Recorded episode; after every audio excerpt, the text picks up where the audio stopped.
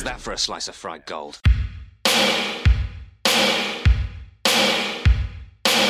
You think this is a fucking costume?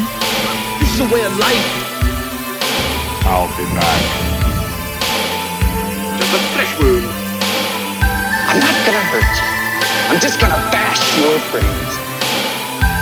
Take your sticking paws off me, you damn dirty ape! I'm sorry, Dave. I'm afraid I can't do that. It's alive! It's alive! It's alive! I guess everyone's entitled to one good scare.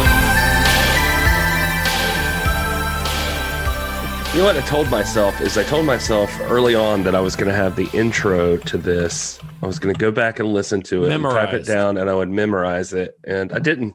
So here we are. gonna? Then I didn't. Yep. So well, hello. 200 episodes of the last podcast, and you never memorized it. That's true.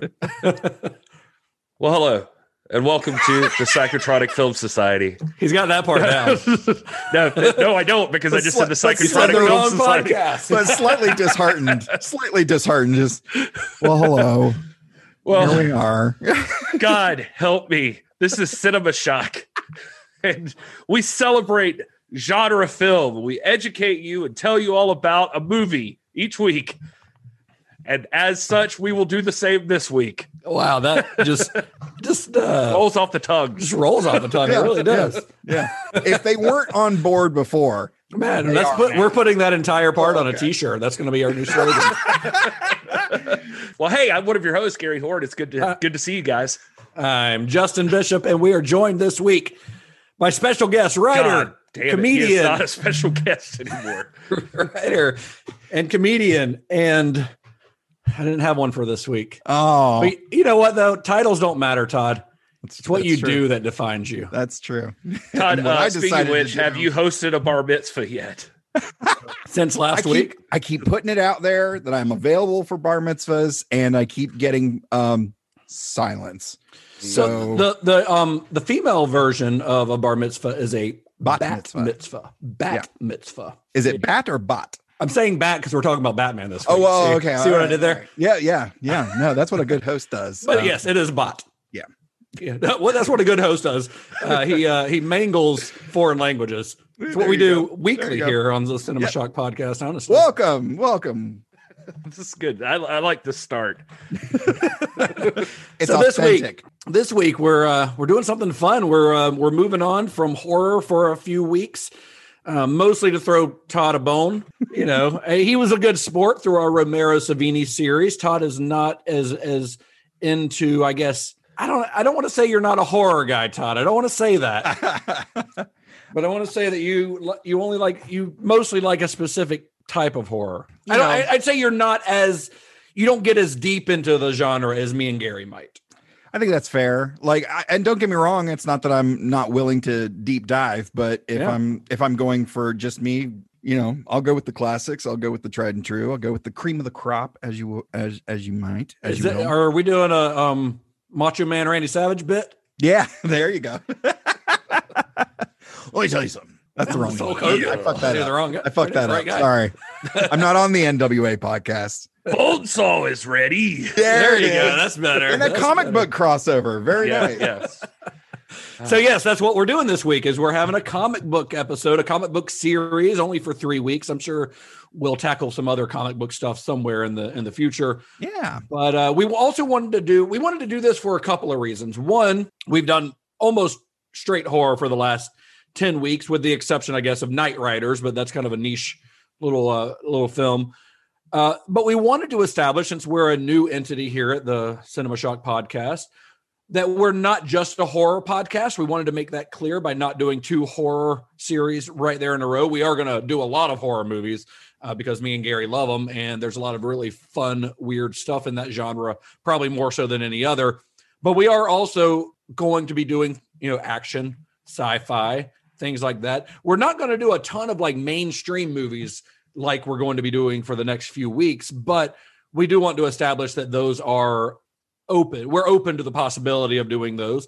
And we also kind of wanted to establish that not every series that we do is going to be focused on a filmmaker's full filmography like we did with the Romero Savini series. Mm. Sometimes we're going to be doing themed series where all the movies kind of fit into a theme, and sometimes we're going to be doing franchises. This franchise that we're doing happens to also be all from the same director, but we're not, of course, looking at all of Christopher Nolan's filmography. We're instead looking at just these specific films within it for now. I'm sure at some point in the future we may we may discuss some of his other films, but for now we're just discussing his take on the comic book genre. And I'm super excited because I mean, I you know, Batman aside, like Chris Nolan's a really great director. You know, he's got a great uh, you know, great uh crew of folks that he works with regularly and they make good movies. So I'm down. Yeah. So a little, I'll give you a little history lesson here, Todd. I'm sure you've never heard any of this before. I'm not going to get into the creation of Batman and Bob Kane and what was the other guy? Bill Something Finger. Finger. Bill Finger. Yep. What the hell are we doing here then? Well, I mean, listen. Batman's history goes back all the way to the, the late 1930s. So there's a lot of history there. He also has a pretty long history on film, which dates back almost as long as his comic book appearance. His first on screen appearance dated back to 1943, which is just four years after his creation. That was in a 15 chapter serial produced by Columbia Pictures. There was another one that was produced uh, in the late 1940s as well. Uh, he's proven to be, in my opinion, possibly the most popular comic book character of all time. Uh, I don't know that many people would argue that. Maybe some people would argue Superman, but I would argue that Batman is, is in the mainstream even more popular than Superman. And to date, he has appeared in 16 films, with at least two more planned for the next couple of years. Not to mention the various TV shows, both feature length and animated, feature length straight to video animated films that he's appeared in. Like the guy, uh, there has been a, there's a lot of Batman content out there, is Oh, what yeah. we're saying. Definitely no shortage of content. Uh, but I would say that the most popular iteration of the character, at least in the eyes of mainstream moviegoers, is the version Michael that Christopher Keaton. Nolan introduced to the Oh. world 15 years ago with Batman Begins. How do you know my name? The world is too small for someone like Bruce Wayne to disappear. Your parents' death was not your fault. My parents deserve justice. I cannot let that pass. If you make yourself more than just a man, then you become something else entirely. Which is?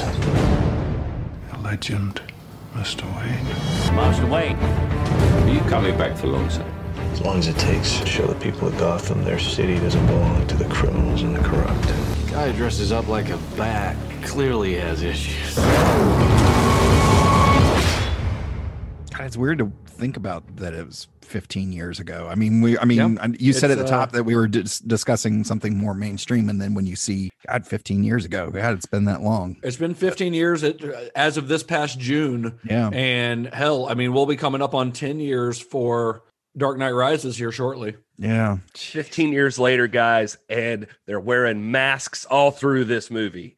Yeah. Yeah. Like even like actual masks. Like Liam Neeson's got his like little whatever 90 C95 or whatever the hell it's called. yeah. Just, just wear a mask, people. So Christopher Nolan's story begins a lot like a lot of the big directors that get talked about, guys like Spielberg and and George Lucas. Uh, he's been a film fan since since he for as long as he could remember. So as a son of a British ad executive and an American flight attendant, Nolan, who has dual citizenship, actually split his time as a child between London and Evanston, Illinois. Gary's old stomping ground. I don't know. You're from That's some. You not- live somewhere in Illinois. I mean, Illinois is a state, so you know. I, do you, are you familiar with Evanston? How far was that from where you were at, Gary? I have no idea where Evanston is Damn right it, off the top of my head. So no. I can But look he- it up as we talk. I mean, if you would like to dedicate the rest of this podcast to talking about Evanston, Talk about Welcome the to Where Has geography of Gary Lived podcast. let's let's talk about it. No, it's it's close to. It looks like it's close to Chicago. It would appear it's right off Okay. Lake Michigan. oh, okay. So Nolan grew up obsessed with film, and he seemed destined from an early age to grow up to be a filmmaker. Uh, he loved Ridley Scott movies. He loved 2001: A Space Odyssey. Uh, he loved Star Wars, and by the age of seven, he was borrowing his father's Super 8 camera and making stop motion movies using his action figures. Uh, this is a story you hear a lot with guys like Steven Spielberg. You know, they they borrowed somebody's camera as a kid and they started making movies because that's just what they wanted to do. And by the time he was 11 years old, he knew like I when I grow up I want to be a filmmaker. He knew that at that early age. Must be nice at such an early age to know what you're going to do with your life. I used to make I'm- I'm wrestling pay per views on a video camera with my with my wrestling figures. I would I would make like WWE pay per views, and and currently I'm doing jack shit with that skill. Oh. I mean, you do have a wrestling podcast. So You just sponsored a pay per view, didn't you? Yeah, yeah That's kind of like by- making one. right. Anyway, so fast forward a few years after college, Nolan filmed and released his first feature called Following. That was 1998. It's a black and white film made for only about 3,000 pounds, won several awards during its festival run, and was well received by critics, and eventually gave Nolan the opportunity to make Memento two years later. I feel like That- everybody starts off with these black and white movies. Like they're just like, we got to come in classy. Well, And- it's cheap. The film is cheaper. Oh, okay. Well, that's Yeah. true. Yeah, mid to late '90s, black and white was still probably the least expensive way to go. Yeah, because Aronofsky did it that way too. But yeah, fat, uh, black and white film is simply less expensive. So did Kevin Smith. So did um, George Romero. Yep. Well, George yeah. Romero. Yeah. I yeah. He's Well- in good company. And Following was one of those movies that was made over, kind of like Night of the Living Dead, over the course of months and months, mostly shooting on weekends and things like that. Uh, and and you know, it's it's a story you hear a lot. But have you guys seen Following? I don't think I've seen it. No. I would I would recommend checking it out if you have the Criterion Channel. I believe it's on there. I know that they released it on Blu-ray. Uh, it's worth checking out, especially if you're a fan of Nolan's work. Just Wait a minute. I saw this way back in the day. Yes, I did see this. I do remember this actually. It's really good. It's only like it. a little over an hour long. It's it's pretty solid. It's not as well formed as Memento would be a couple years later, but you can see some of the same ideas there. I remembered That's it. cool. I remembered it as as I saw like you know I started thinking about Memento and I remember being blown away by Memento and trying to find whatever else this guy did and yeah. Uh, so following, I do remember finding it then. Um, Well- I would- would just like to announce that I was very excited to remember that I had seen it, and I'm trying very hard this week to not hit the desk. So Yes. I just like to let our listeners know I hear it too. Yeah, yeah. Drives me Oh, we hear it. that I, I constantly Gary every speak with my hands and I'm slapping the desk. Like I don't know. Just So- like I'm beating my meat over here. Oh, on Please don't. Cinema Shock. You know, the the the guy, the anchor, just got in trouble for that. Just got let go hmm. from CNN. Jeffrey Toobin. Did you see that? For R- really? wank, for wanking it at the desk? Yeah, he apparently thought he had turned his Zoom chat off. It was like in a break. They were doing like an election uh war games like strategy session and uh he he thought he had turned his Zoom chat off and then he just started beating it. like Wow. right there and everybody Did he- just saw him started spanking it uh, right Wow. on the uh Zoom chat and uh, so anyway, he got fired. So Yeah, well, as as he probably should have. yeah, you're probably right. So Memento ended up being Nolan's breakthrough film. It it kind of is the one that brought him to the wider attention of Hollywood. So impressed by his work on Memento, Steven Soderbergh recruited Nolan to direct Insomnia, which is a remake of the Norwegian film of the same name. And that movie was a success too. It it did a lot of it did a lot of good business at the box office. It was critically well received, and it gave Nolan a lot of clout in Hollywood. The guy had done two fairly low budget thrillers back to back. Both were well received by both critics and audiences. And so he starts getting all these offers and starts working on a lot of other projects. And after a couple of those projects were either abandoned or things just kind of fell apart, in early 2003, he approached Warner Brothers with the idea of making a new Batman movie. So by 2003, the Batman franchise was pretty much dead. I mean, it was dead. There had been some attempts to make some other films, but Batman as a franchise had was dead in the water, as was the comic book genre in general. Honestly, there had not been a successful comic book movie in quite a long time by that point. And both of those things, both the fail, the the kind of failure of the Batman franchise and the comic book industry, th- that was all attributed to basically one movie, and that was 1997's Batman and Robin. Yeah, that's that's a hard one to watch. about as I hard, mean- about as hard as my bat nipples. I, I think the most popular version of Batman to date at, the, at that time was without a doubt Tim Burton's Batman, released in 1989. Right. Uh, it was the biggest movie of 1989. Uh, Burton followed it up with a batshit crazy sequel Yeah. three years later. That uh, it, it- when you go back and watch it, it's kind of wild that a studio let him do that. Uh, and they thought the same thing because it was so batshit crazy that Warner Brothers was afraid to let him make a third movie because Batman Returns was wildly successful. Normally, you want to bring the director back, but they're like, uh, he went a li- he might have gone a little too far with this one, but audiences loved it. But Warner Brothers executives were a little bit put off by it. So, for the third film in that franchise, they instead hired Joel Schumacher, director of Lost Boys, Falling Down, etc. Now, we're not going to get too far into our thoughts on Schumacher's Batman films because that's a that's a discussion that deserves its own episode probably at some point. Yeah. But uh, his second Batman film, Batman and Robin, was it was financially successful enough. Uh, it made less than any of its predecessors, but it still it did okay, but not good enough by Warner Brothers standards, and was just railroaded by critics and audiences. Like they hated it, everyone hated it, uh, other than like maybe young children. It is still to this day considered one of the worst superhero films of all time. Oh, everybody chill for a second. hey, I I would not if we were having a discussion on Batman and Robin, I would not be the one to just completely destroy it because I think it has its merits if you watch it as the campy movie that Schumacher was trying to make. Right. Yeah, I, I mean, I think it was representation of the related back to. Character, maybe not. It, so I think it blew people's minds that were watching Batman at the time uh, that had been watching the movies. It blew their minds as much as like 1989's Batman blew the minds of the uh, older audience that had grown up on the uh, old TV series. Probably Mm. did. Yeah. So, to be honest, I mean, I, I alluded to this uh, last last uh, episode last week, but um, you know, I've grown to just accept that every generation has their own Batman. So that version is somebody's version, somebody loved it. and yeah, It's the same people okay. that love the the Star Wars prequels. Yeah, yeah, yeah. Hey man, those things, whether we like it or not, they're going to live on. People uh, love them. because the I don't understand it, but people love them. The, the newer generation digs it. But as a result of the failure of Batman and Robin, a fifth Batman movie was scrapped by Warner Brothers uh, because they had originally planned on bringing Schumacher back for a third film, but they they scrapped those ideas after after Batman and Robin. They're like, yeah, maybe not.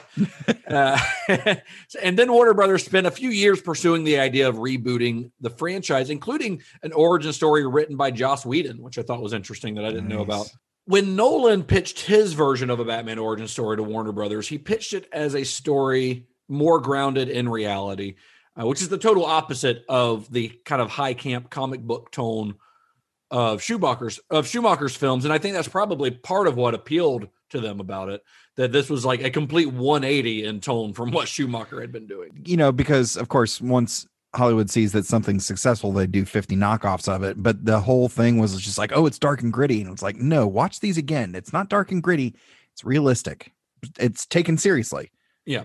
So after he pitched this, like Warner Brothers was sold. They liked his idea and they hired him to direct the film. Within a couple of months, David S. Goyer was brought on to write the script for it. Now, Goyer and Nolan had known each other for a while. They met around the time of Memento. They I- they were introduced by like a mutual friend. And Goyer, of course, was a lifelong Batman fan. I think he wrote for DC for a little while. And he had already achieved some comic book movie success with the first two Blade movies. I think at the time of the development, the third Blade movie had not come out yet, which he uh, wrote and directed, and even he is not a fan of. but Nolan kind of knew, like Nolan was a comic book fan, but not like a diehard comic book fan. You know, like he he liked comic books enough to have the idea of, hey, he came to Warner Brothers with the idea of doing a Batman movie, but he wanted to bring somebody on who he knew was like an expert. So he called his friend David Goyer. That's kind of how that happened because he knew he knew Goyer could be the guy that he could call and ask all these questions. And at first, Goyer didn't want to do it because he was busy making Blade Trinity or writing and developing Blade Trinity, and he didn't think he had time. But uh, at first, Nolan was like, "Hey, well, can I at least just call you if I have any questions? You can kind of be my consultant," and he was fine with that. Eventually, Nolan just called him and is like, "You got to do this. You got to write this script." I saw Which- like a really cool like little documentary thing with those guys on it, and uh, you know Nolan talks about like you said always he he had always had interest in doing a superhero movie, but like you said he was intrigued with bringing it, it into reality as much as possible. What would it actually take for a man to do this thing? What would be the process? Is it even possible? That sort of thing. Goyer, like you said, is is a lifelong comic book fan. It, it, by the way, it's worth mentioning he has roots in the cult film world. I mean, his first gig was like Death Warrant with John Van John Claude Van Damme. Uh, Nice. He's responsible for uh, Full Moon's Demonic Toys, Doll Man versus Demonic Toys, Puppet Master yeah. versus Demonic Toys. Uh, he did Crow this- City of Angels. Remember how we always talked about how, how Roger Corman is connected to everything? Is Charles Band connected to everything? He, I think he somewhat is, yes. and like you mentioned, he he was he was writer for the first two Blade movies. He was executive executive producer by the time of the second. And he he, he even wrote the uh, Nick Fury TV movie that came out with David Hasselhoff. with David the star. Hasselhoff. Yeah. He, he he produced, like you said, produced and directed Blade trilogy. He would go on to be executive producer for like the Ghost Rider movies, the Blade TV series, the Constantine TV show. Like the, his comic book love is not an act. It was, and this is all just worth mentioning because I remember during this time, like Goyer was uh, a relatively hot commodity in comic fandom. Yeah. Like I was a heavy reader during this time, and you never picked up an issue of Wizard without this guy's name being somewhere in it. Uh, Yeah. There was hardly a comic property he he didn't touch, and if you knew nothing else about Hollywood as a comic book nerd, you knew who David S. Goyer was. Uh, so I think that like that passing friendship that they had, he knew that Goyer. I, I think there was a conversation between the two that he knew this was his ultimate dream. Like Goyer, like when he moved to Hollywood, talks about like he told his mom, "One day I'm going to work on a Batman movie." Yeah, so like I mean, Nolan called up Goyer to talk about it, but like you said, Goyer, Goyer was tied up with Blade Trinity, Trinity, and he wasn't going to have time. So he's like, I can't do this. He's like, but here's my ideas for free. I've always had some ideas. If you want to tackle them, here they are. And so like Goyer did pass them off to Nolan, and of course Nolan loved it. And as time drew near, he kept calling Goyer over and over again, kind of how you hinted at, and uh, just said like, you have to be here for this. Don't make a mistake. And uh, sure enough, Goyer carved out the time. Yeah, yeah, which you know worked out well for him. Yeah, and I think it's also um and I kind of alluded to this a few minutes ago, but like it's important to know that Batman and Robin was kind of the end of an era.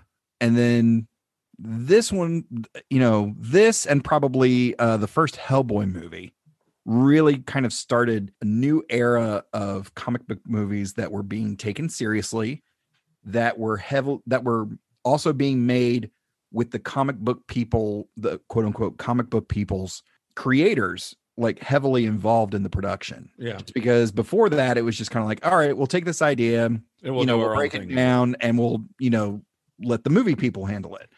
But um, you know, this this kind of was the jumping off point for this brand new um for this new approach to the comic which we're book. still living in today.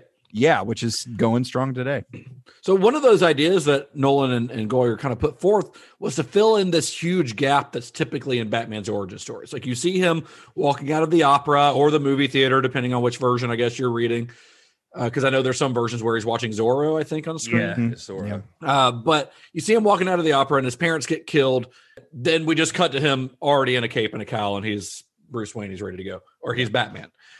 So Goyer said he got to put forth the question like, how the fuck did he get from point A to point B? Yeah, that was the big Which is a spot that- direct quote from Goyer, by the way. Yeah, yeah. I mean, he he straight up says that that that was his thing. That was the big spot that he felt like had never like. What's the thing we can tackle that hasn't been covered in the movies and even in the comics? It's like in the It's like- Bible where you see Jesus as a baby. You see him once I as like a literally 12 thought old. of this example. and then you see him fully formed as Jesus. You don't see when when do we get Jesus begins? Yeah, when do What's we that get book Jesus you, you gave me, the cowl? Justin Lamb, that I borrowed? Oh yeah, the Christopher Moore book that Yeah. fills in the gaps. That is our Batman Begins for Jesus. That's Jesus Begins. That's a great. That's a uh, great book.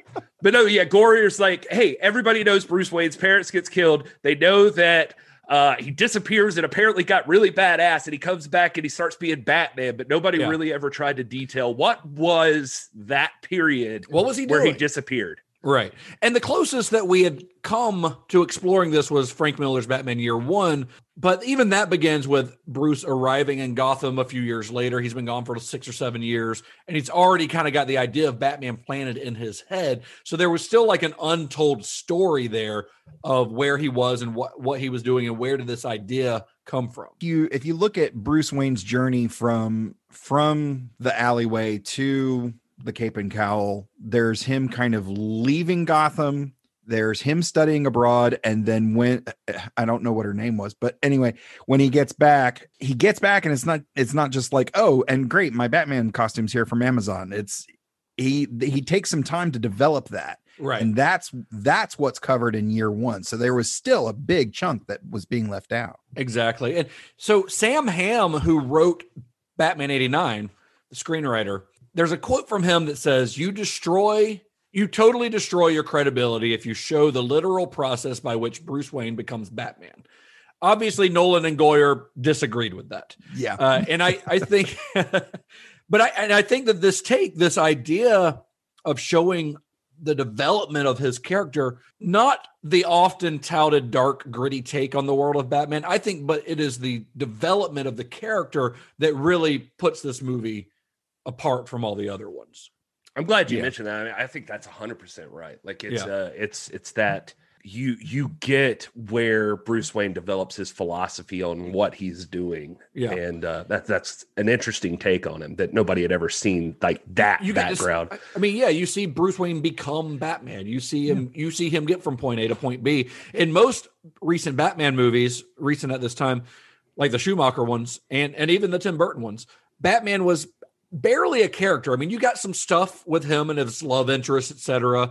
Occasionally, but the focus of those movies was not even really Batman. He was largely a background element in films that were essentially origin stories for his villains. The, the those movies were always about the villains, and that's another thing that they do very clearly in this one, even more so than in the next two, is that this movie doesn't focus on the villains much. It, it's all about Bruce. Yeah, I, I like that too, and that's one thing that absolutely stood out to me here is that this is Batman Begins. This is obviously you've got some standout villains from the stories, uh, Falcone and uh, Ra's al Ghul as Scarecrow, that sort of thing. But they're kind of already doing their thing by Right. the time Batman shows up in this world, Uh, and so you're really getting the origin of Batman. But I think that makes it okay that for the later ones, and I'm sure we'll tackle how well it handles them, but that at least in the later ones, if you give him at least this one where it really functions to tell you the story of who this guy is, it's okay for him to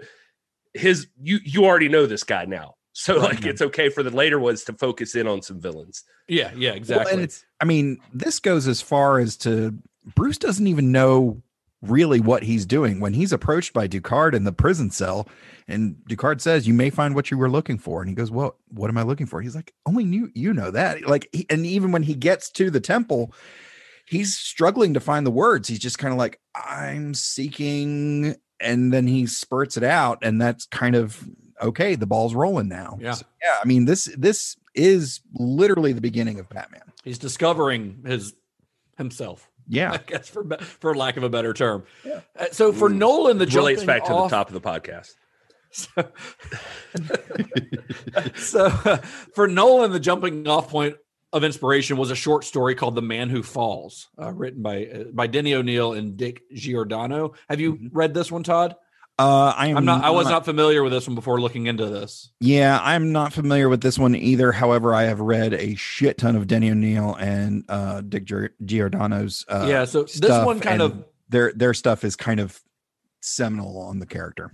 Well, it kind of uh, shows explores Bruce's travels throughout the world, and an early scene in Batman Begins where uh, where Bruce falls into the well is actually taken from this story. Nice. So for Goyer, Jeph Loeb and Tim Sale's, along Halloween served as a major inspiration with you know Carmine uh, Car- Carmine Falcone as the villain, and and also he said you know Goyer also said he took inspiration from that story because of its more somber, serious approach. Long Less- Halloween is very eh, eh, not to you know spend a lot of time here, but just it's first of all, if you've never read it, it's amazing because it actually shows Batman as a detective. Yeah, yeah. and the stuff that happens in there to some of the characters is pretty heavy. So yeah, it's it's definitely worth reading and getting. It's, a nice it's funny you say that because we're gonna have to get into this later as we discuss the movie itself. But uh, that's that's interesting about that because uh, I, I thought the same exact thing, and I have some stuff to say about it. But I will say that Jeph Loeb, Tim Sale stuff for anybody not familiar, Yeah, I'm a fan with all of their out. stuff. I think I've got them all like a uh, hardback, like graphic novel form. Haunted Knight, Long Halloween, Dark Victory. He does Superman for all seasons. They do some Cap, Spidey, Hulk, Daredevil stuff. It's just good stories and like great art. They do like Daredevil Yellow and Hulk Gray and all that, Mhm. right? The- right, what and are- what are Spidey referred to as the Blue, Spider-Man. Blue, and Yep. Cap White. Yeah. Yeah. The really cool part to me about this whole story, though, is like what ended up happening is that like Nolan and Goyer hung out every day in like Nolan's garage uh, as Goyer was available. They they would hang out and just shoot the shit. They they literally took walks each day to the old Bat Cave from the TV show, uh, which was right down from like Christopher Nolan's place. And uh, That's funny. yeah, and another funny I story. wish I could just take walks to the old Bat Cave from the yeah, show. yeah, they would go and just like hang out there. And uh, a funny story Goyer tells from the time is that he, uh, when he realized he was he was all right, I'm going to work on this. He went out and bought like all of this Batman stuff, like graphic novels and all this stuff. And he said like he was a regular at the comic shop, and so like his people at the comic book shop knew who he was, and so they're like, "Why you buying all this Batman shit, man?" Like, what's going on? He's like, uh, okay, I, you know, I'm just feeling Batman right now. Like, I just want to read it. Like, You're working on Batman, aren't you? And he's like, No, I'm just like, I'm interested in Batman. Like, he couldn't talk about it. Yeah. And uh, they would like ask him every day. And then, like, when it blew up that he was working on Batman, they were like, You son of a bitch, I knew it. I You knew lied it. to us. and, uh, but he said he realized like how big it got really though when he was talking to, to Nolan and they would go to this diner all the time. Like they would go sit in this diner and would hash out stuff. Uh, he said he remembered Christopher Nolan would always order an omelet with avocado, a side of bacon, and cream cheese. And yes, that is the kind of detail you will only get on this podcast. Um, they were like on the internet one night, and uh, somebody had snapped a picture of them sitting in the diner. And uh, they're like, there's Christopher Nolan and David Goyer. And people were like, holy shit, they, they, they're obviously working on Batman. So then, like, a call got put out to, like, if you're in the area, hang out at this diner and wait for them to show up. Try to walk past the table and take a photo of their notes on the table. He it's just nuts. Uh, the internet, man. uh, but but what's crazy too, like I, I loved about this. Sorry to keep rambling on, but like they, they said that you know like during this time, like Nolan's like I had to call in my buddy Nathan Crowley, uh, production designer. Um, he's like he brings him into the garage and they start sketching out Gotham, the suit, other ideas. They're literally had Nathan Crowley start building Gotham City right in Christopher Nolan's garage Oh, that's Uh, awesome. like Blade Runner was a huge inspiration. They watched Blade Runner, like got that down for like how the city would look and like some ideas. Um, Yeah. And they said like as Goyer and Nolan are tossing out ideas, Nathan would jump in and be like, "Hey, I hear what you're saying, but what if, what if Bruce Wayne did this thing?" And so they're like, "All right, join the circle." So then, like he said, uh, Nolan describes this as like one of the most fun times he's ever had making a movie. It's like him and David Goyer and Nathan Crowley like hanging out in his garage, like just shooting the shit and tossing ideas and building on them with each other. They started Yeah. like passing stuff back and forth to the studio under, I think the title at the time was The Intimidation Game Yeah. was what they used. And uh and eventually when they were ready, like WB actually had to come take a meeting in Nolan's garage to see and hear the final pitch for what they were doing. That's great. Well, hell, that. they were so secretive with the script. It was like you either got a 20 minute phone call with Chris Nolan or you sat in the garage and he Uh, well, it to you. for for Michael Caine, Michael Caine tells a story where uh, he gets a like a knock on the door one day, and he open he, his he's home alone. His I don't I don't think he has a butler or anything, but he uh, he's there. So he he answers the door himself, and Christopher Nolan is at his door. Christopher Nolan's standing there. Nice. nice. And he's like, I gotta, he's like, can you read something for me? And Michael Caine, who knew who Christopher Nolan was because he knew Insomnia and Memento, he was like, okay, he's like, yeah, just leave it, I'll read it. And Christopher Nolan's like, no, you gotta, like, I'm, I'm gonna stay here while you read it, and then I'm gonna take the script with me when you're done. And Michael Caine thought, you know, it was going to be another one of his small little thrillers like he had done before.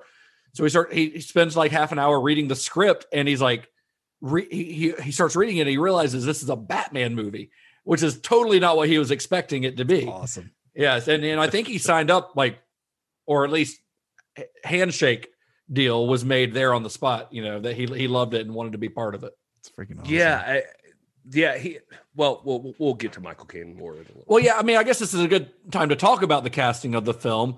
So you've got uh, obviously we, we've got Christian Bale as Batman, first one you got to talk about. So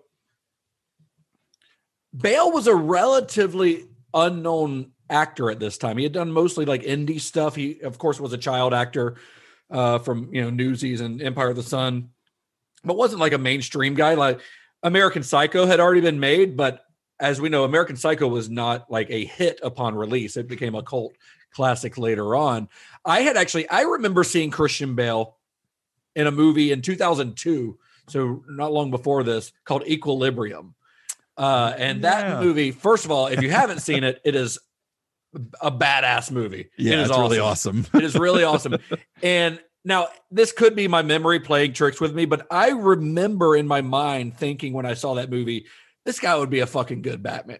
You know, I, Uh, I, because I don't think you're the- lying about that, Justin, because I, I, I literally was thinking about this uh, as I watched the movie, and I was like, "What was it?" I remember being excited, and it was that. So, like American Psycho had happened, like happened, like you said. Uh, I remembered having seen the guy in Reign of Fire. With yeah, Matthew Reign of Fire was around the same time. Yep. Yeah, and um, And which is also a badass movie if you haven't seen it that gets not enough love. Yeah. Right.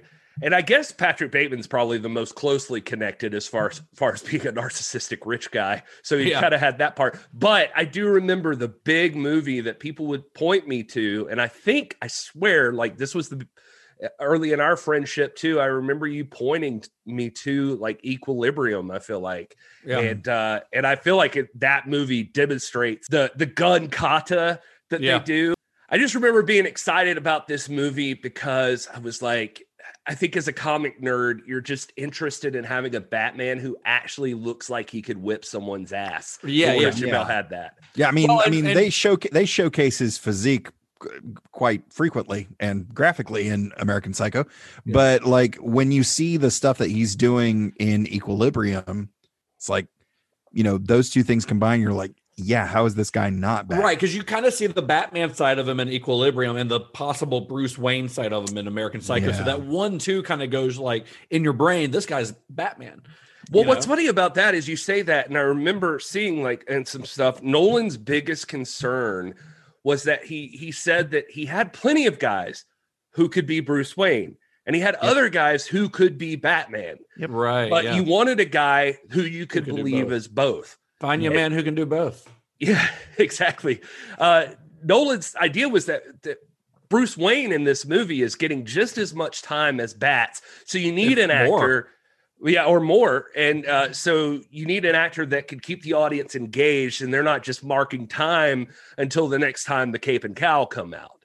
Yeah. Mm, yeah, absolutely. Because I mean, And- it's I mean, it, I've I said that for years of just like all these guys who are you know who get the opportunity. It's like they don't change at all once they put the mask on, and I was just like, they're they just don't get it. yeah. Well, for Nolan, what the biggest thing was with Bale was he thought that Bale had the eyes. I saw Mhm. that about him. Like uh, he said that Nolan loved Bale's intensity and the look he'd have. He Yeah. thought it felt like you could really believe this was a guy who became unhinged enough uh, To that dress he would like take it this far. yeah. Well, and Bale had shown interest in the role dating all the way back to Darren Aronofsky's development of a year one film, and also Wolfgang Petersen was developing a Batman versus Superman for a while, and Bale was showing interest in both of those projects. So he had wanted to be Batman for a while, uh, and, and a couple of uh, other actors who had been considered either by Nolan or by the studio were Henry Cavill. Actually, was one. Uh, Billy Crudup, Jake Gyllenhaal actually went got pretty close to getting this role. Uh, Joshua Jackson, David Boreanaz, who I think is a pretty interesting That is take interesting. because because Angel is kind of yeah, very Batman esque. I'm curious if that relates back to the Joss Whedon initial involvement or It something. could, it's Oh, possible, yeah. yeah. Uh, Killian Murphy, actually. Do you say Killian or Cillian? I say Cillian, but All right, I don't we'll know say- what's I've been saying Killian.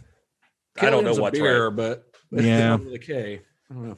Anyway, Mr. Murphy was considered, and Heath Ledger actually was in consideration. Well, glad he didn't get that because he nailed it the next time around. Yeah, yeah. And so another really cool Christian Bale movie that had just recently come out was uh, one called The Machinist. I don't know if you guys have seen it. It's a great I movie. I've Yeah. seen it. Uh, yeah. and he lost a ton of weight because he plays this emaciated guy who with with insomnia, and he he looks horrible in it. Like in fact, when when Warner Brothers like met with Christian Bale, Do not body shame Christian Bale, Justin.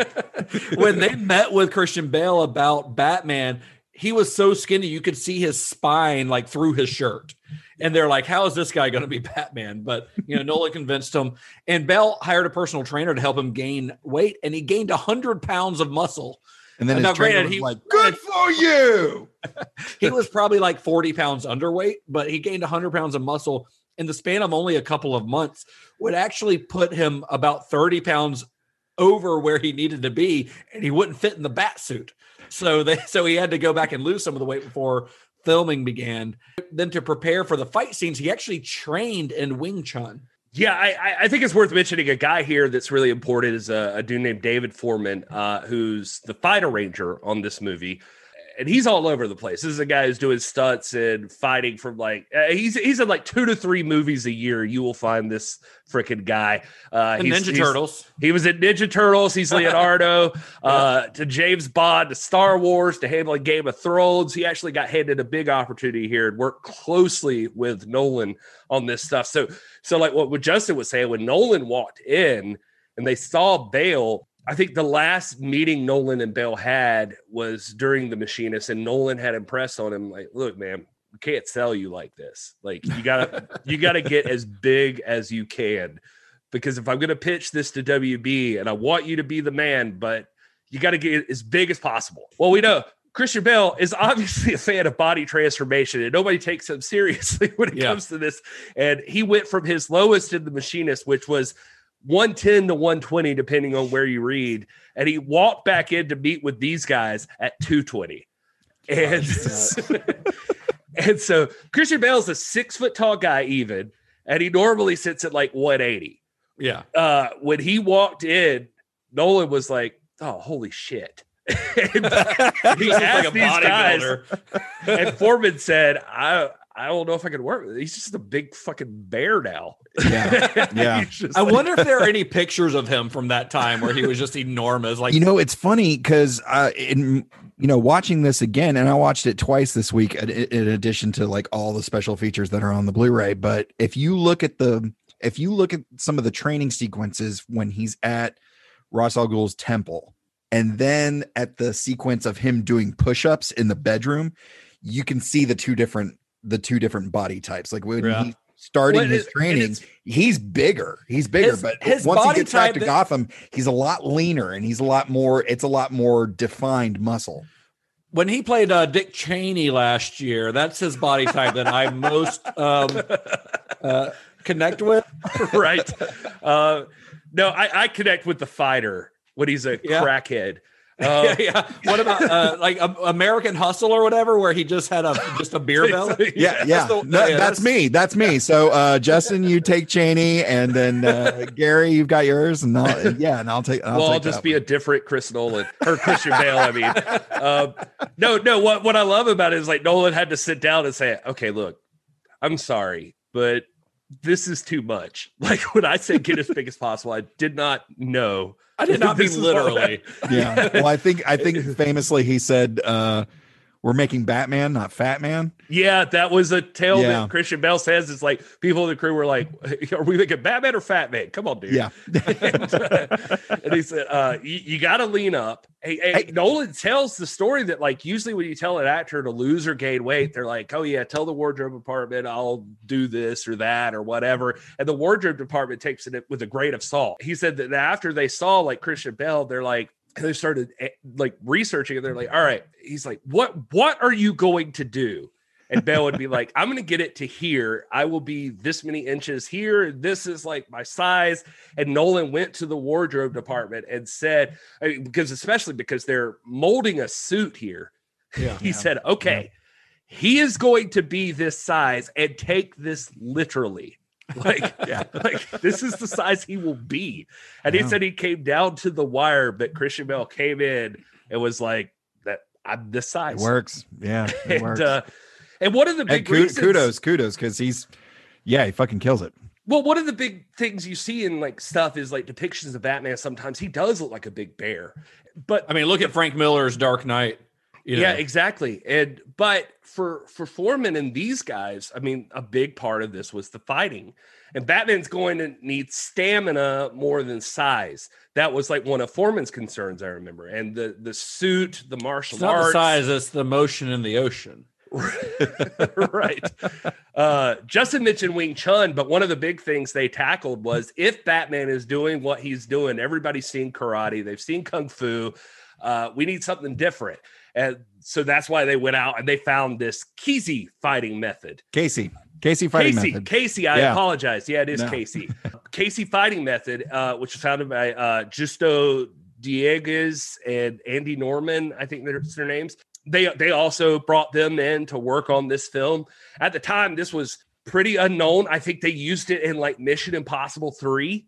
Like uh, yeah, it's a very young style, but it's slowly gaining some traction. yeah, now it's pretty. Now it's becoming more and more common. It's it, this is Jack Reacher. This is what uh, Daniel Craig uses in James Bond, etc.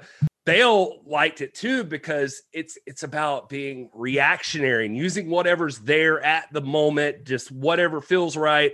Like in his detail for the character, it was about being aggressive. Like when you put on that suit, you become an animal. You are just a monster. You're just like battling with whatever's there, just attacking however. Um, in, and in so- my in my brief well i've been doing and involved in martial arts for a little while but in my experience i've never seen i've never seen a style so clean meaning there's no wasted movement with kc with uh with kfm and it is a it is it is as equally brutal as it is clean um so and it's really fascinating to watch because I feel like it just hasn't really gotten its fair uh exhibition in a movie. Like it's been used here and like you said mission possible 3 and i think a couple other places but uh, yeah just really hasn't gotten the big solid push Well, popular they- in popular culture Yeah, just- but they describe that as being part of what they think is fun about it. Like Yeah. it's a it's a it's a currently evolving martial art. You know, people wouldn't be as familiar with having seen something like it. It's a very close quartered style martial art, from my understanding. And so the biggest challenge was is that you do have to be more expressive on screen. Uh, not theatrical, but like more expressive so they can get the shots and that thing. Um, but but all of them one of the cool things i thought was really interesting is that all of them describe being disgusted by christian bale because apparently christian bale has a photographic memory. Yeah. and so they would say like we'll show him 20 moves and in a half hour he will nail them perfectly every well, and I think a single lot of that comes. I think a lot of that comes from his background as a dancer. If if I recall the some of the things that were being said about him on Equilibrium, was that because he was a trained dancer, he was able to pick the martial arts stuff up pretty pretty quickly. They Yeah. say they would like block out the fights and like they would spend forever like blocking out what do these fights look like? How's this go? And he would just be like, Can I get a tape of that? And they would have taped it and he would take it home. He'd come back the next morning and he knew it exactly. Yeah. They literally say they have like 18 hours of footage of Christian Bale fighting. And like he just God. was just so good and they would keep training with him each time they'd like correct him on something immediately he had the next thing and and they're saying like what it, what's even crazier is, is like this is not like easy fights like not like no, like no. just uh, th- these are thought out processes. There's a focus on him knowing each area he's supposed to be targeting in this scene and why he's hitting where. They like know like what bones like part of that uh casey fighting method is like what bones are here? Why are you hitting where you're hitting at the time that you're hitting? And he Right. knew all of this And not only that, but they wanted to show it was more than just like learning skills. They wanted this to be a thing about Bruce Wayne having courage. So there was a focus on they wanted multiple opponents at once and not attacking one at a time. They wanted like everybody piling on. I mean, this is like eh, the Ra's al Ghul line is like you've trained, you can fight six opponents. We're going to train you to fight 600. And uh, like they wanted that to be a thing that there's like courage involved in this person. These are big fights, and uh, and and then Christian Bale is like, "No, I'm learning all this. I'm doing every single one." And they're like, "No, we got stuck, guys." And he's like, "No, I'm doing them." Like, and they're like, "Now we have to also worry about you don't fucking get injured in the middle of that because we're like swinging at you." Right. Like, So Nolan's template for casting the rest of the film was actually Richard Donner Superman, 1978. Uh, Donner, what he did is he surrounded his star, who was relatively unknown at the time as well, with a bunch of great, well-known character actors, uh, guys like Marlon Brando, Gene Hackman, Ned Beatty. Uh, so they cast Batman Begins similarly. They they cast, you know, you've got Katie Holmes, who was well known, Rutger Hauer, Morgan Freeman, Michael Caine, Tom Wilkinson. You know, they basically surrounded Bale with a a cast of very well known, very well respected actors, which also helps to lend sort of credibility to their their comic book movie. You know, which comic book movies in the past. I mean, obviously there are some big names in the the Burton Schumacher series, but a lot of that was almost stunt casting. You know, Right. uh, whereas here, it's like they're not the stars of the movie. None of them are the stars of the movie. Uh, the the stars of the movie, I mean, obviously Christian Bale and Killian Murphy, I guess Liam Neeson, but there, a lot of these are even bigger names than them, and they're small supporting roles. I mean, Rutger Hauer's got four minutes of screen time, and Rutger Hauer's a very well known actor. You know, I was so happy to see him, and yeah, he he has very little to do. But no, Justin, you bring up an interesting point because I mean, this is a thing I saw with Nolan as I was like looking into Nolan a little bit more, and I can't wait till we actually just dive into Nolan in general someday. He seems to have an emphasis, like I've I've seen this in multiple places, the importance of really working on all of the supporting characters being of great importance because even if they're only on the screen for just a little bit, they are what actually makes the world real and Yeah. believable. Like Yeah, that these characters already feel like they are part of some existing environment that's already happened and they carry it so perfectly. And, and it seems like a thing that like saying it out loud, I'm like, oh, that should just be like common knowledge, but I don't know that It's it is. Like I I don't don't know. I don't know that that's the Look, case with a lot of directors. just go pull up the resumes you know listeners go pull up the resumes of the cast of batman begins prior to 2005 there's no bad actors on that list Yeah. they've, all, they've all put in the time and put in the work and i think it's clear that chris nolan sold them on not the fact that it's this big comic book thing they they he sold it to them that it's an exploration of this character Yes. and they all want to be in those meaty, juicy m- movies that really explore. I, I mean, this one clearly explores the psyche of a very damaged man. Yes. Uh, and what it what it really takes to do the things that he does in this movie, and what and and also what his villains are doing as well. So I mean, when you when you've got that to approach these actors with like, hey, it this is this is a these are solid roles. Oh, and by the way, it's gonna be one of the biggest movies ever because it's X. yeah. You know, because it's because it's a big poppy franchise. How do you not say no? You can't say no to that. Yeah. I mean, Killian Murphy's probably the least known in this, yeah. uh, but he's just a great actor. And and he had you know, we mentioned he he had auditioned for Bruce Wayne.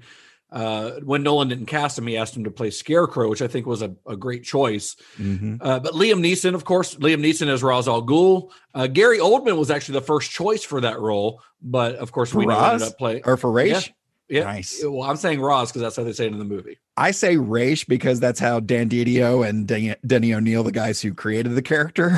Well, I remember it. so I- And- I call him Raish. And, and John Gilstrap, no, that means nothing to anybody else. That Always nothing used to to say. Raish. and I was like, what the fuck? Like, I That's don't- right. Yeah. Where does that come from? Um, Uh, Guy Pearce, who starred in Nolan's Memento, uh, said in interviews that him and Nolan spoke about the possibility of him playing the role, but they both kind of decided that he was just too young to play Oh, that. for race. yeah, I, I yeah. So fun, I think Ross. the fun part here is for Roz. I think the fun part is that this is as dark as anybody will remember ever seeing Liam Neeson. Uh, He's always very stoic and monk-like in every role, and at least up until this point, especially. Uh, well, that, that's one of the reasons they they thought it was kind of fun to cast him in the roles because he had kind of been known as he plays a lot of like mentor types prior to this. I would say I would not necessarily say this is the darkest you've ever seen him because Darkman. Uh, Sure. Not just Oh, because well. of the name, but that's a fairly that's a pretty dark character. Yeah. But yeah. but uh he was but but I kinda- said it as like most people remember him seeing it, or at least that's what I meant to say. And so, like, I think like big roles, like I love Darkman, but right.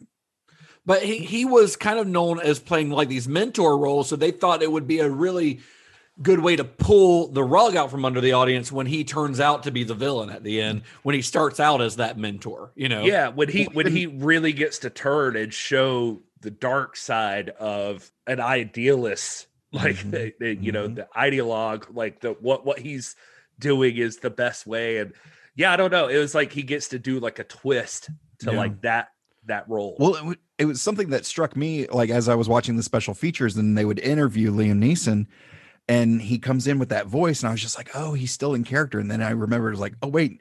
No, that's just how he talks." Yeah, that's just had- but it's one of those voices that just draws you in and he has this very fatherly, te- you Mhm. know, uh mentor teacher type thing where you just hang on every word and he's like oh and we're gonna sink all the countries and you know destroy all the banks and we're gonna you know level the city and you're just like speaking of voices can we talk about how great all of the uh the the british and irish actors are in this movie at doing american accents. Yeah really Yeah, solid. because you i mean because they're i mean the whole the cast is filled with them you've got of course christian Mhm. bale you've got killian murphy you've got tom wilkinson doing a great accent uh, and of course gary oldman. Uh, like they're all doing really excellent american accents. Well, speaking of which, I think uh especially I know I noticed it in the special features, but I remembered that all the press that Christian Bale did, he kept the voice up. He kept that's what he does yeah, he stayed he stayed in like it, that. which when, when people looked him up and saw that he's British, they're like, "What?" but no, it was a Yeah. it was a great it was uh great to see that attention to detail. Well, Gary Oldman uh, was not the uh, like we said he was originally kind of considered for for uh, al Raish Raish. Is that what we're saying? Raish. Raish. Yeah. Ra's al Nobody's Ghul. saying that except Todd. Ra's al Ghul. Uh, Because Chris Cooper wa- from you might know from adaptation American Beauty. Chris Mhm. Cooper was originally offered the part of Jim Gordon, but when he he turned it down because he, he wanted to spend more time with his family. So Nolan thought it would be kind of cool for and kind of refreshing for Oldman, who was known, especially at the time, for his portrayal of villains, to play the role instead, the role of the like the probably the best dude in the movie, like the only person. And I'm including Batman in this. Yeah. Uh, one of the only people who's a genuinely good person. Him and Rachel are probably the only genuinely good people in the movie. That's hundred percent Maybe true. And- Thomas. And, and God, God, yeah, God, gotta love Oldman because you've never seen him more wholesome He's than so he great. is. He's in so this great in movie. this.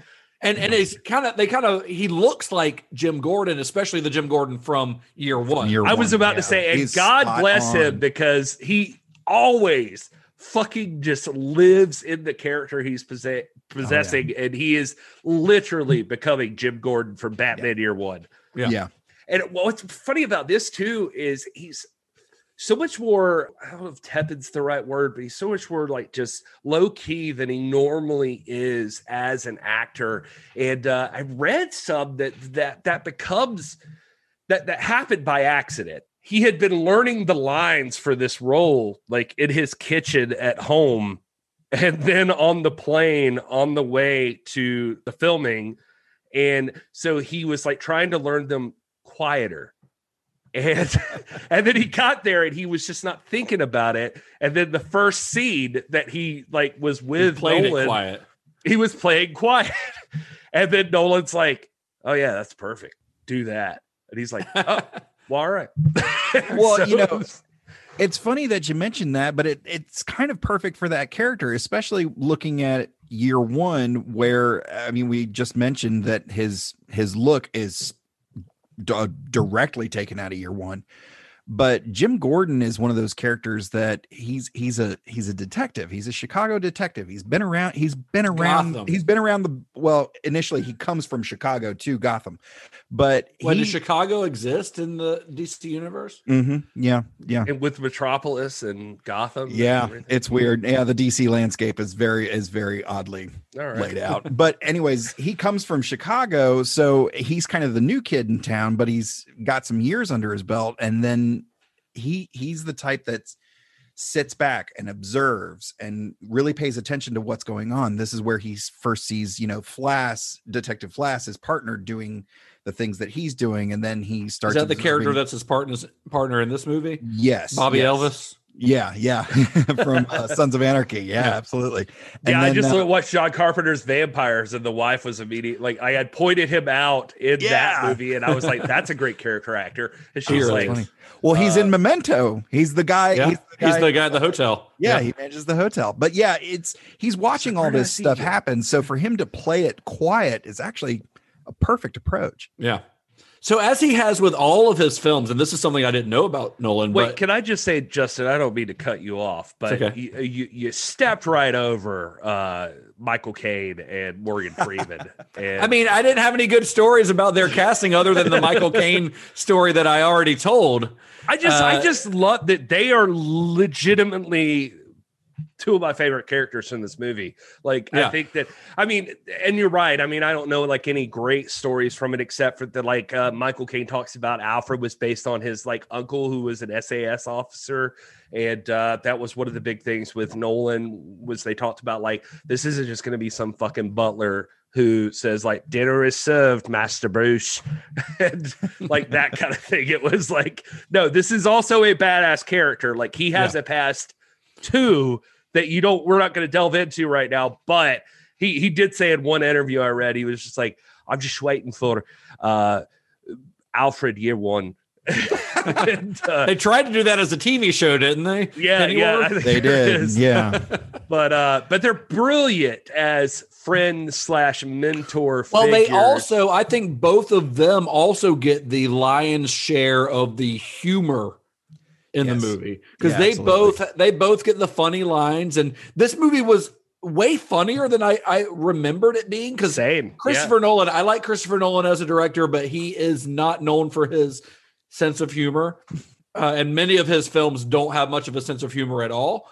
But this one was actually, especially with those two, with Lucius Fox and, and Alfred, they get they're they're very funny, especially the stuff with with Lucius and Bruce talking, where Bruce is asking him all these questions about you know the Tumbler and things like that, and he's basically at like telling him that he's going to be Batman without coming out and saying that he's going to be Batman. You know, you know, Yeah. and it's and because the audience knows what he's doing, it's really funny. And Morgan Freeman has this great delivery in a lot of his movies, but it works really well here where it's kind of a common it's very like like there's a lot of gravitas to it because of his voice, but also there's this kind of impish like mischievousness behind it, you know? And I think that works really well because of those scenes and it works really well later when he gets rehired by Bruce at the end. Oh, it's it's Oh, yeah. brilliant there, but but no, I'm s- I'm so glad you brought that up because it reminded me of like I was reading back on God bless them chud.com like back in the day I was reading some stuff on there and uh they had an interview with Morgan Freeman and uh and he gets asked like like how do you approach a character like this like maybe this is a little different than what you're used to and blah blah blah and, like how do you make it feel real and he's and Morgan Freeman like is very much like got uh, you know Uh, forgive me, I don't have a Morgan Freeman impersonation. It's just like, well, how do you make it real? You know what the hell you're talking about. Like he's like, I read the science, I looked it up, I studied it, and he's like, because I, he's like, you do the best you can on whatever role you have, and he's like basically describing that he knew what the fuck he was talking about. And so when he walks in, he's like, You don't sound good as a scientist that's been studying shit forever. If you're like, well, uh, the reason uh the, the chemical uh functions this way uh, is because I think uh that it he's like, No, you know what the fuck it's doing. And he's like, I knew what I was talking about. Like Oh, in that's each great. scene. He Yeah, was 'cause like, That's he's how got a it was real. He's got a couple tricky lines and just nails them. Yeah. Yeah. You'd never you'd never question the that he's doesn't work in applied sciences. Yes. Yeah. Right. So, as he has with all of his films, Nolan refused to have a second unit on this movie. Uh, according to Wally Pfister, the cinematographer on this, who is also a legend, by the way, if you look up his filmography, With good Uh, reason. He- according to him, beautiful movie.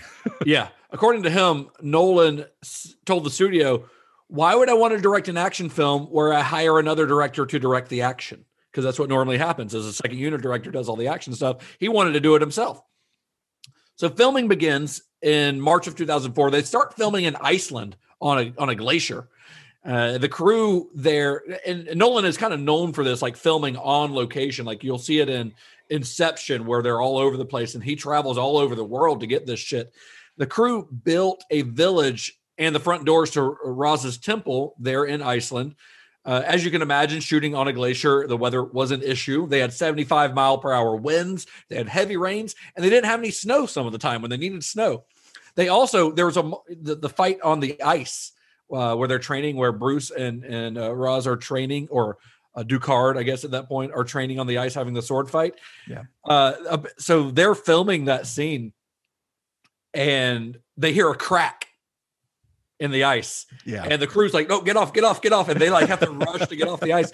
And they ended up going back on. They finished filming. They filmed that all that day. The next day, the lake was water. The ice was gone. yeah. So I, I imagine the alternate history version of that where both Christian Bale and Liam Neeson fall into freezing water below some ice. Because that Yeah. very well could have happened. It's Uh-huh.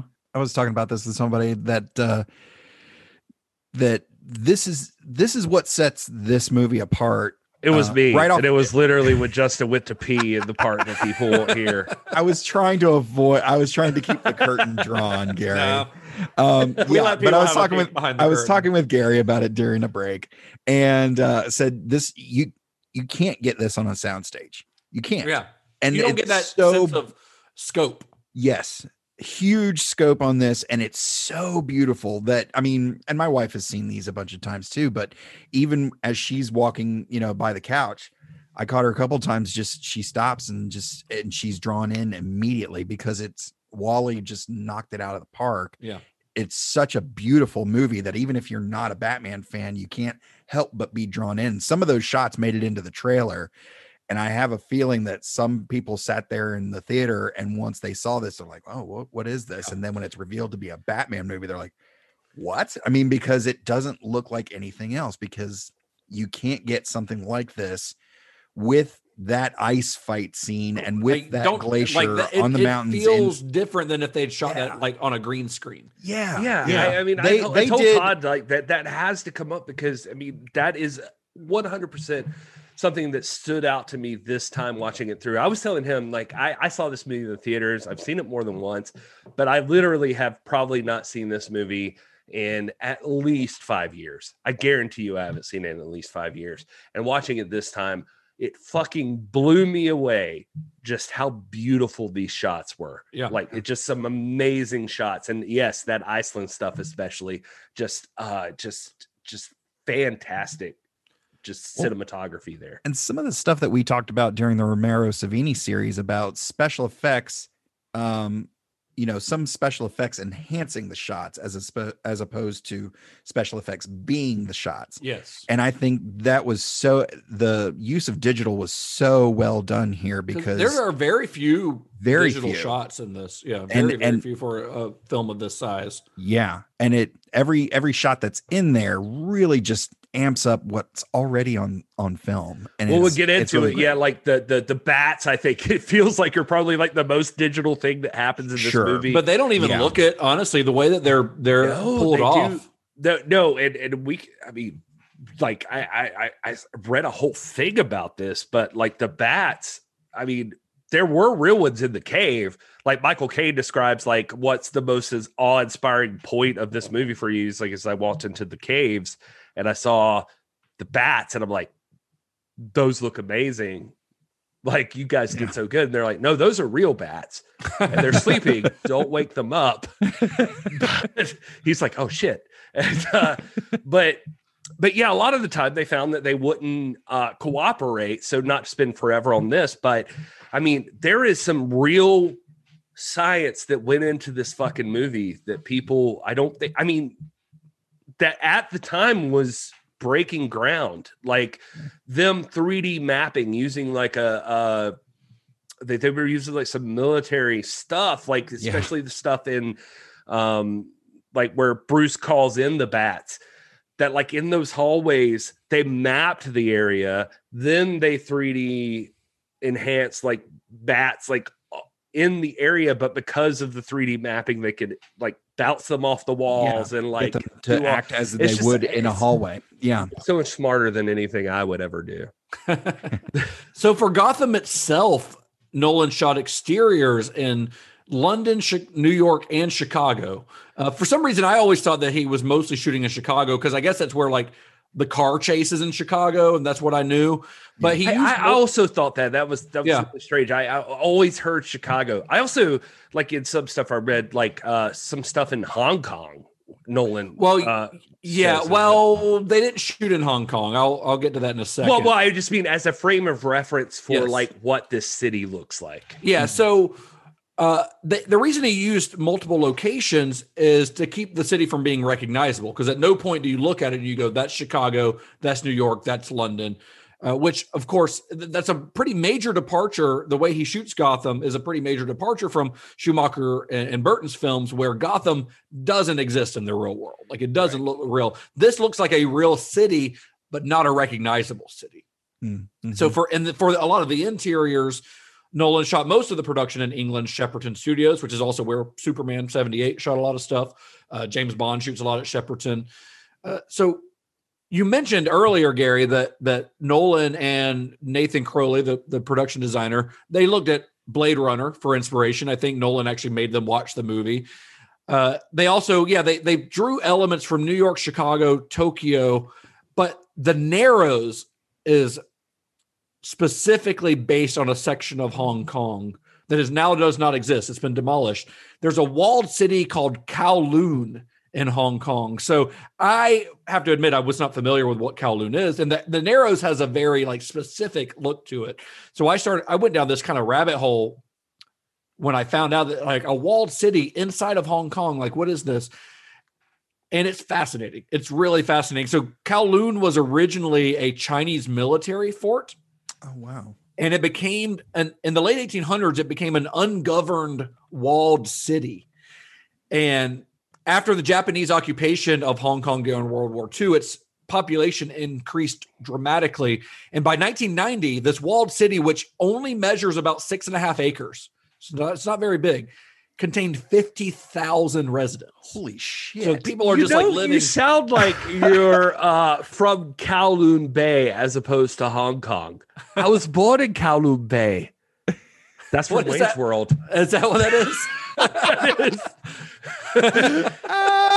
I don't know how in our notes that we share, I missed this whole paragraph. I apologize, Justin. I did not. I don't know. I skipped it. Apparently, all times I read this through, but because I would have had that Wayne's World quote more accurate and prepared. but I think that's pretty dead on. Like, uh, yeah, Yeah, so it's I mean it's pretty wild though. I mean, imagine fifty thousand people in six and a half acres. Uh, from the 1950s to the 1970s, it was controlled by the triads, and it had high rates of prostitution, gambling, drug abuse. Like it was a rough place. So that's visually and conceptually kind of what the Narrows kind of represents. It was actually demolished in uh, 1993, 1994, and now there's like a park there, the Kowloon Memorial Park. So there are like parts of it they preserved, but it's like this pretty little area of Hong Kong now. But what a wild history that place. Yeah. It sounds like those it sounds like that area in Brazil where uh they shot a lot of uh uh Incredible Hulk. Yes. Yeah. Well, yeah. I mean, those are the favelas, which Right. or a little bit. That's a bigger area, but yes. It's I mean, it, yeah, it's more widespread, but just people on top of people. sure. Yeah. Yeah. Well, well, I think the trick is is that uh, Nolan. I, one one term I heard him repeatedly in interviews or saw him say uh, in interviews I read is that uh, you know previously we talked about like him talking about like the, the realism of this situation. He was talking about heightened reality. Like that's eventually where he landed, and that was like the term he used over and over again in some stuff I read was heightened reality. Like he wanted it to be this reality, but like, how do we take it to the next level? Or it's like you can feel it, it feels a little further along, but Yeah. anyway, you get the idea from the term. Uh, so he took these templates from different places and like tried to combine them into something. But one thing I thought was really cool is that, yeah, Chicago was a huge one because I, I don't think this was done very often, but like, you know, in those garage sessions I mentioned early on, he, you know, they had sketched out what they thought Gotham City would look like. And then they took, especially from Chicago, like 3D mapping and images from Chicago and like tried to overlay to fit the images of Gotham City. Like, so it's not all just like computer generated design. It's like, what pieces of these cities can we use Composite. in this already 3D map city that we Yeah. can design. And I'll probably fuck it up because I'm not as intelligent as this, but but it was like they overlaid those on top of like the idea of what this would look like. yeah. And so it made a believable, real city that Yeah. like existed. And it was pretty impressive. And I, I think that would be the thing he would take on to things like and prove that it could happen, like especially in like something like God, Inception or something later on. Mm, yeah. I remember one of the biggest surprises people got when this movie was about to come out uh, was the reveal of this universe's Batmobile, the which they nicknamed the Tumbler. Right. Lucius calls it, I believe. Mhm. So this was so after he created an initial design, Nathan, Nathan Crowley, the production designer, he created an initial design based on a technique called model bashing, which is where you buy, you get a bunch of models and you take parts from this one, take parts from this one, put them together and make something new out of it. Which sounds super fun. Yeah, yeah. I mean, it could be if Yeah. yeah. Nathan Crowley and a couple of engineers by the name of Chris Corbould and Annie Smith and a crew of over 30 other people spent two months, uh, based on this design, spent two months carving a full sized replica of the tumbler out of a giant block of styrofoam. And then they used this model, this styrofoam model, to create a test frame. The test frame had to meet several standards. It had to be able to reach speeds of over 100 miles an hour, had to go from zero to 60 in five seconds, had to have a steering system that could make sharp turns on city corners, and it had to be able to withstand a self propelled launch of about 30 feet. The first time they tried that, uh, the, the jump, the vehicle's front end just collapsed and they had to be completely rebuild it.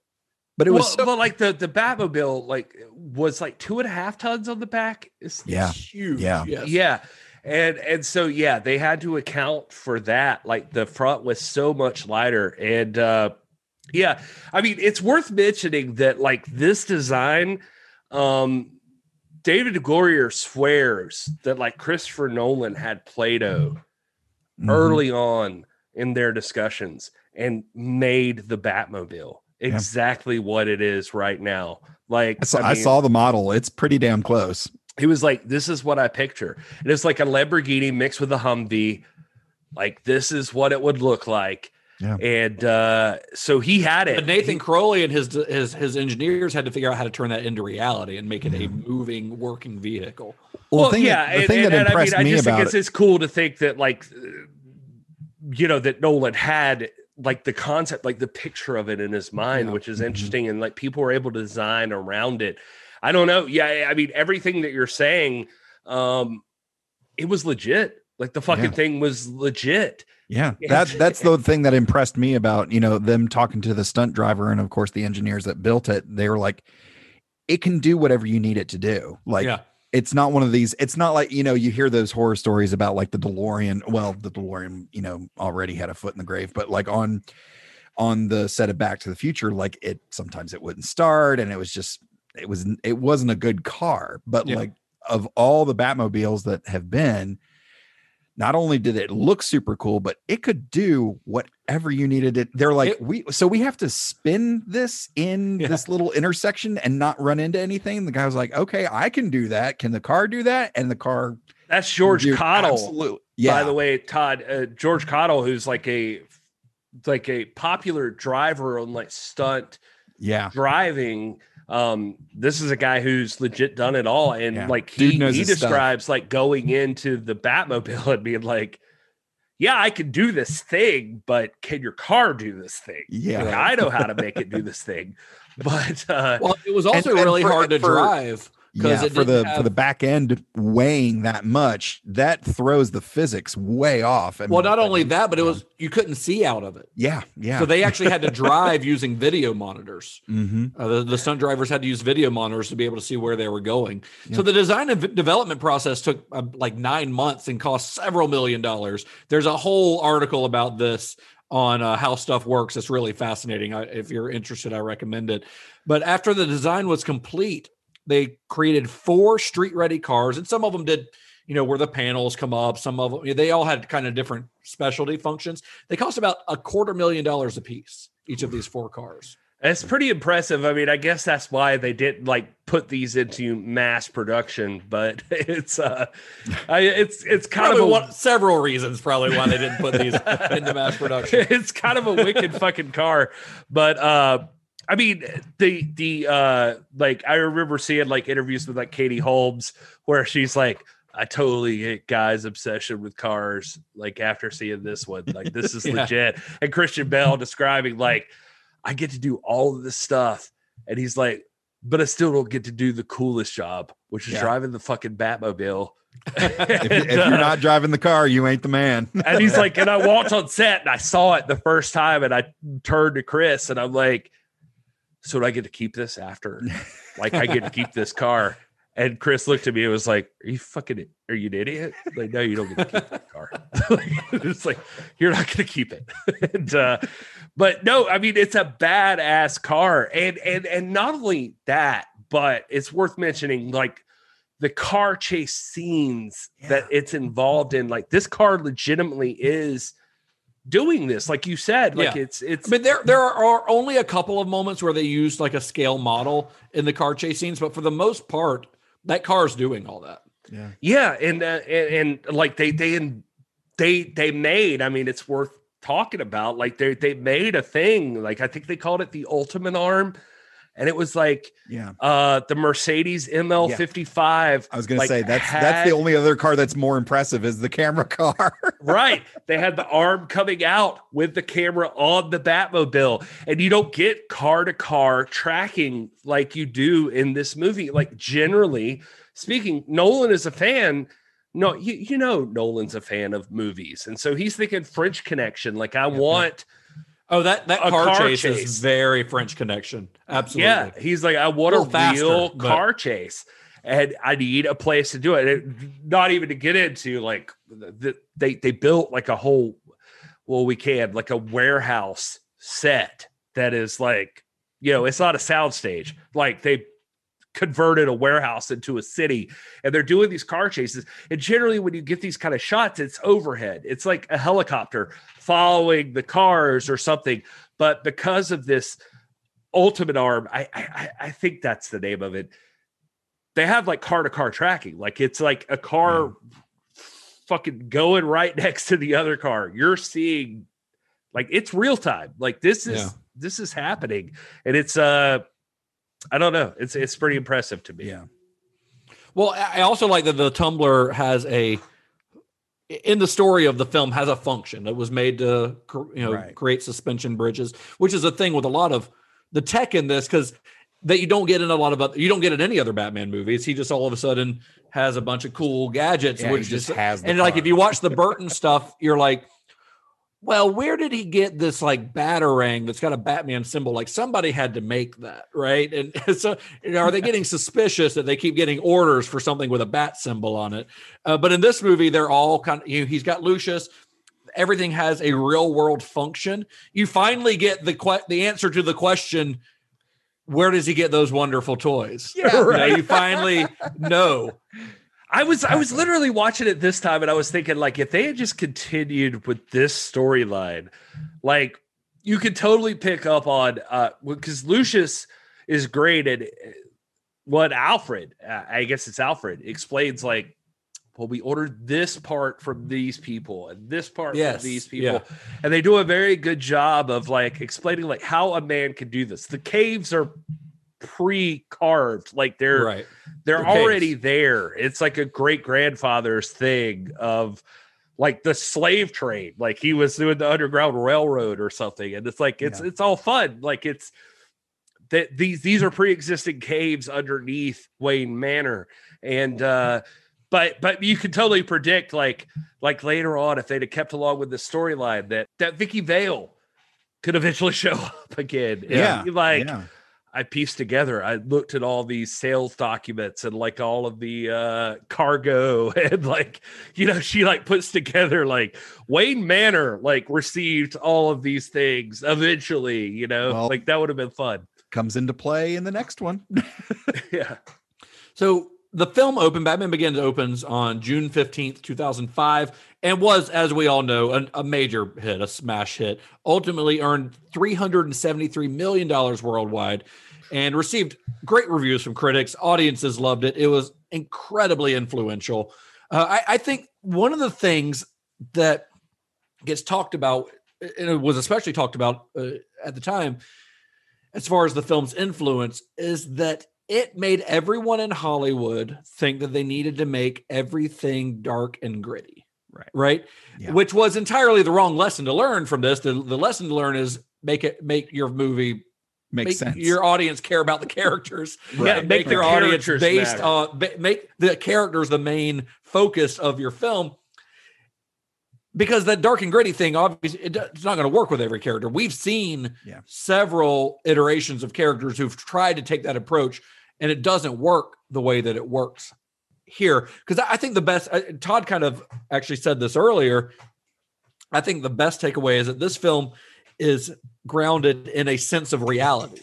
Well, I think that I think the best closest comparison, if you're going to talk about like superheroes, and especially if you want to like uh, like bash Marvel and DC against each other, like Batman, like Bruce Wayne and Tony Stark are probably pretty close. Well, Like, absolutely. I mean, the way that so and, and Kevin Feige and, and Jon Favreau have both cited Batman Begins as a major influence on what they were doing with Iron Man because Iron Man they grounded that in reality, right? They Right. they they chose a character who doesn't have any superpowers. He's up, he's he's rich and he's able to make these these the suit Fabulous this toys. enhancement. Uh, they didn't. re- They don't really do the dark and gritty thing. They actually took the right lesson from this because they made Tony Stark and his deteriorating psychological state as much a focus in the film as the character of Iron Man itself. It wasn't until later MCU movies that they started to veer into the fantastic. But when they were kind of testing the waters of can we do this cinematic universe thing, Batman Begins was their template. This was the movie that they looked at because this is the movie that those movies are very similar and not necessarily in tone, but in like ideas. and approach. Well, well, and Yeah. can I say, like, I mean, the the thing is with this is like one of the things that hit me this time. Um, if I were to be nitpicky about this film, I mean, one of the things that I would pick apart is there's as a character, Batman doesn't have as much detective work involved in this film, and uh, he sort of cracks the case, but not really. Yeah, Like he- kind of falls into his lap. Yeah, it kind of falls in his lap, lap and he, he like gets Lucius Fox to do more of the cracking of the Yeah. case. And uh, so it's like in comics, as fans of the characters, Bruce and Tony Stark are similarly geniuses, but this movie fails him a little bit because, like, in the Iron Man movies, like Tony Stark figures this out, and in this movie, like Bruce is relying on his cast of characters to uh, not not that it's not okay to have like a strong supporting cast, but Well, one of the fun things. always, n- maybe not always, but l- largely had a strong supporting cast. that make up the Bat family. And so I, I don't right. think it's you just I don't think rely on Batman to also be able to figure out the science of this situation. Well, I think if honestly, if Bruce Wayne had come back and he he was so focused on taking down uh and I'll say it how they pronounce it in the movie, Falcone, I think if some other mob boss had had been involved in this plot with Dr. Crane and Ra's al Ghul, that might have missed him. He would have been so focused on the mob Mhm. um, that he might have missed that. It was just kind of, you know, I mean, Falcone is the mob connection in Gotham, so of course he's going to be involved in this deal. So because he's got everything, he's got everything bought and paid for, as they say in the movie. And I think James you know, Bond here is what I'm trying to get at. I think. yeah, yeah, pretty much. Uh, but I think I think if it had been anybody else, then he might have missed this plot. Um, he'd have been so focused on the mob that everything would have just, you know, blown him by. Because he's Well, I- not, I do like not that- super. He's not as sharp as someone like Tony Stark, who's quite together. I do like that the movie places like kind of the biggest foes to Batman in this as not necessarily like a Joker or a, a more over the top character would be, but you've got he's going up against a corrupt city. He's going up against the mob, like villains who are very much grounded in reality. Although, I mean, there are definitely some comic booky elements to this film, more so than I think this movie gets credit for, because it is, you know, often talked about like bringing a, a realism, and even Christopher Nolan says this a realism to the genre, and it does certainly, but there's some pretty comic booky shit. Like the whole League of Shadows thing is very comic booky. The Scarecrow's hallucinogen is very over the top and comic booky. Like that's not grounded in reality. The But it's the fun thing as that hell. the thing that uh where Bruce can call in bats as backup, like that's goofy, you know. That could, but it, it works. The way that it's done in the film works. But if you just on paper, that sounds like a goofy comic book thing, you know. Uh, so the movie is a little more comic booky, I think, than people want to want to give it credit for. But I, I do think that this version of Batman is less of a superhero than he is a vigilante with a flair for the dramatic, which is, you know, Yeah. of course, the lesson that he learns from from Ra's Ra's al al Ghul. Ghul. Well, and I, Yeah. think, I think the the approach that they take on everything else and grounding that in reality and giving explanations where they could come up with them allows the audience to buy into the comic booky stuff. Right. Yes. just, I agree with You know what? He's got all this other tech. Of course, he has a thing in his boot that summons bats. No, that yeah, and I buy into it. Yes, exactly. But the thing is that this movie, the, the thing that this movie does so well, and I think that it actually, even though the later films in this trilogy ramp things up a little bit, mm-hmm. I think this entire trilogy as a whole is really Bruce's arc. It's it's a beginning to an end. Yeah. And this movie really is Bruce's story. It's not Batman's story. This is Bruce's story. Uh, Mhm. Batman, as we know him, is not revealed until the second half of the movie.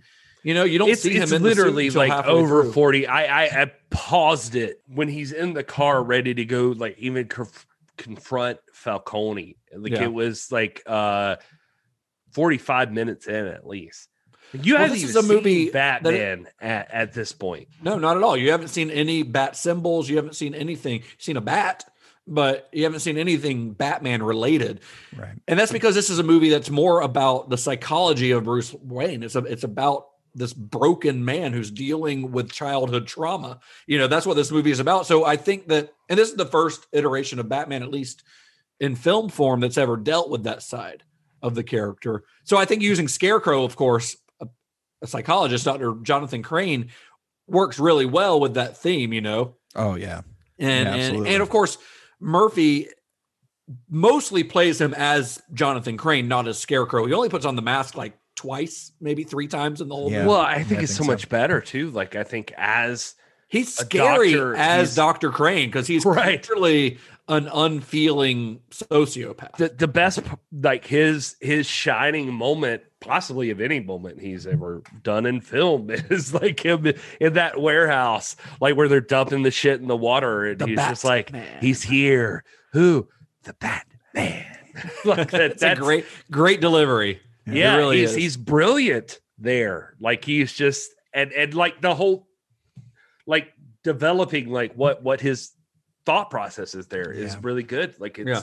he's he has perfect. he has some really great underrated moments around that as well of of i i because just a few minutes before is one of my favorite moments of his is where he's just like this is where we make the medicine maybe you should have some Well, that the Over your whole head. the Like, whole it's like, oh, sequence with him and Rachel, where he's yeah she's she's discovered what's going on. Like he's chilling in those Mhm. scenes. Like, He is. really is. like even when Yeah. you know that he's like leading her out and like this way please you know like yeah. yep he's oh just he is hannibal lecter calm in Yes. this and it's yeah it, it creeps you out he's, he's no he's he's brilliant like i mean Yeah. he's absolutely perfect in this role Well, and using using Scarecrow in this also allows Nolan to kind of flex some directing chops that I don't think he's ever used before or since, and that's that this guy should be directing a fucking horror movie. oh damn it yes like one of my favorite parts is like eh, eh, eh, one of the things I've always remembered about this movie is that warehouse scene where Falcone is Yes. like waiting outside of the Yeah. car, and I've Which is your introduction to Batman, right? yeah. it's your introduction to Batman, and I'm like, this is always like my wife is watching it, she's doing other shit at the same time. And I'm like, watch this. I was like, this is a horror movie. This is okay for us to watch in October because this is a horror movie right now. Yeah, like these yeah. guys are walking about around this warehouse And just getting And- plucked into the darkness by some unseen force. You know? Oh, right. God. And he's just like, and then just like, where are you? And he's like sitting beside them here, like pulls them up into the air. And Well, I'm not like, only that, but Batman then you've a also scary character. But then you've also got the hallucin uh, the hallucinations, the visions that are brought on by Crane's hallucinogen, and those are terrifying. Like Yeah. they really Yeah. are. Like when when Crane gets dosed and he sees that Batman, that demonic Batman in front of him, Uh-huh. yeah uh, or later when you see like him on the horse and the horse's eyes are glowing, like it's some scary ass shit. yeah It is like terrifying drug induced demonic visions. now It really this is. in a It's a- movie that is geared towards, I wouldn't say children, but younger people. Right. Well, know? to go uh, to take this to go a little bit f- further back, you know, in the times in the few times that we have seen um the death of Thomas and Martha Wayne, I don't think it's ever hit as hard as it does. I this one. absolutely agree with that. I feel for that kid every single time. And Well, the and- and music, Hans Zimmer and um, James Newton Howard, just really they with that with that with Wally's image slowly pulling away from Bruce, who just that sense of isolation and loneliness in that moment, with that music on top of it, I, it gives me chills every time. well, you also spend a lot more time with Bruce and his parents in this than you ever have before. Yeah. So you care more about that relationship. It's not just like a thing that happened to Batman. You feel it happen because, and you, you spend a little bit more time with with Thomas Wayne, uh, but you see their relationship. They've got a good relationship. Thomas Wayne's a good dude and he's a good father. And you know, like the scene where he's telling after Bruce hurts himself falling down in the well, you know, he's giving him life advice. And and even like when Bruce is scared during the opera, the whole catalyst for their them dying comes from a moment where Thomas is he's caring for his son because he sees Yeah. it that Bruce is like scared. And the, I, I can't remember the kid's name who plays young Bruce, but he's really good. Yeah. Oh, Uh, he's and- so and- good. And I looked him up and he's just like not doing anything since Yeah, like I mean that happens a lot with those kid actors, but you see, and he even doesn't blame Bruce when they walk out. When Yeah. when uh, the mom asks, he kind of takes it upon himself. Like he's a good guy, and you really, you really uh, feel it when he dies. I'm More gonna, so I'm gonna tell you something that, like, I, I, I- I mean, maybe this is not popular, but like, I even looked at Joe Chill, who's played by Richard Brake, yes, and uh, God bless Richard Brake, who's, you know, we're a big fan of his cult film lovers, but he plays Joe Chill here, and he even dictates the scene as like a, a, a concerned, like. He's scared and he's Yeah. worried. It's he just panics. whole The reason that they die combination is out of panic. yeah, it's like a whole combination of things, which later helps play into, you know, Katie Holmes trying to tell Christian Bale in the car, like, you want to go fucking kill car like Falcone, like because you know, you could blame the guy who shot your parents, or you could blame like this guy who's fucked up the whole world, like Yeah. the city that's like preyed upon poor people, like in, in this area And- that they're, you know, they're, he's just gonna make another Joe Chill, and uh, I If don't I know, can- it's just cool. and this is the last thing because I'm sure we'll try to wrap this up. But um, I ain't if wrapping can- them nothing. Let's go for four hours. Don't tempt me. I I can talk about Batman for four hours. We got two more episodes, so you'll have Yeah. your chance. but uh, to to to uh, Richard Brake's um, Joe Chill one more time. I there is a, the scene in the courtroom where uh, the judge says, "I understand. There's a member of the Wayne here of the Wayne family here today. Does he have anything to say?" Watch Joe Chill's face. You can Yeah. see not only is he genuinely remorseful, but "Ah." he's actually kind of scared. He's Yeah. like, "This might be the nail in my coffin. What what is this guy going to say?" I, And I, then- he knows that he he Yeah. fucked up this person's life. yeah, Yeah. It's, Yeah. it's such a subtle performance, but like He's very really good. solid. So before we wrap this thing up, guys, I do have a question for you that is a, a point of controversy on this film and this trilogy. What do you guys think of Christian Bale's Batman voice? Here's the thing. We'll get this out of the way, and then we won't have to talk about I it feel for like it's going to especially come up in like the Dark Knight Returns or or the Dark Knight. Is that there is? Here's what I can say about it. There is not a fucking person that I talked to at the time of the making of this movie that had a problem with it.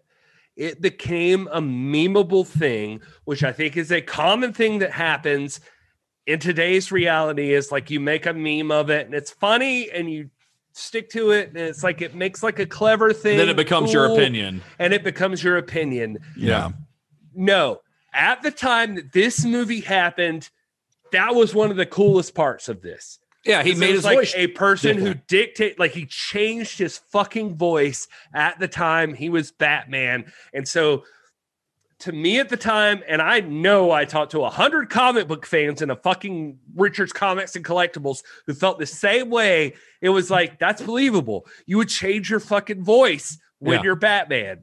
And it was not a problem. Later on, it becomes memeable. And I think even uh like Pete in later movies, they even like deep deepen it even more. yeah, they did in the Yeah. Batman movies. They digitally like change it. but like, it's fun. changer. It's fun to make fun of, but it makes perfect sense. And Yeah, I, don't got no have a problem, with it. Honestly, what about you, Todd?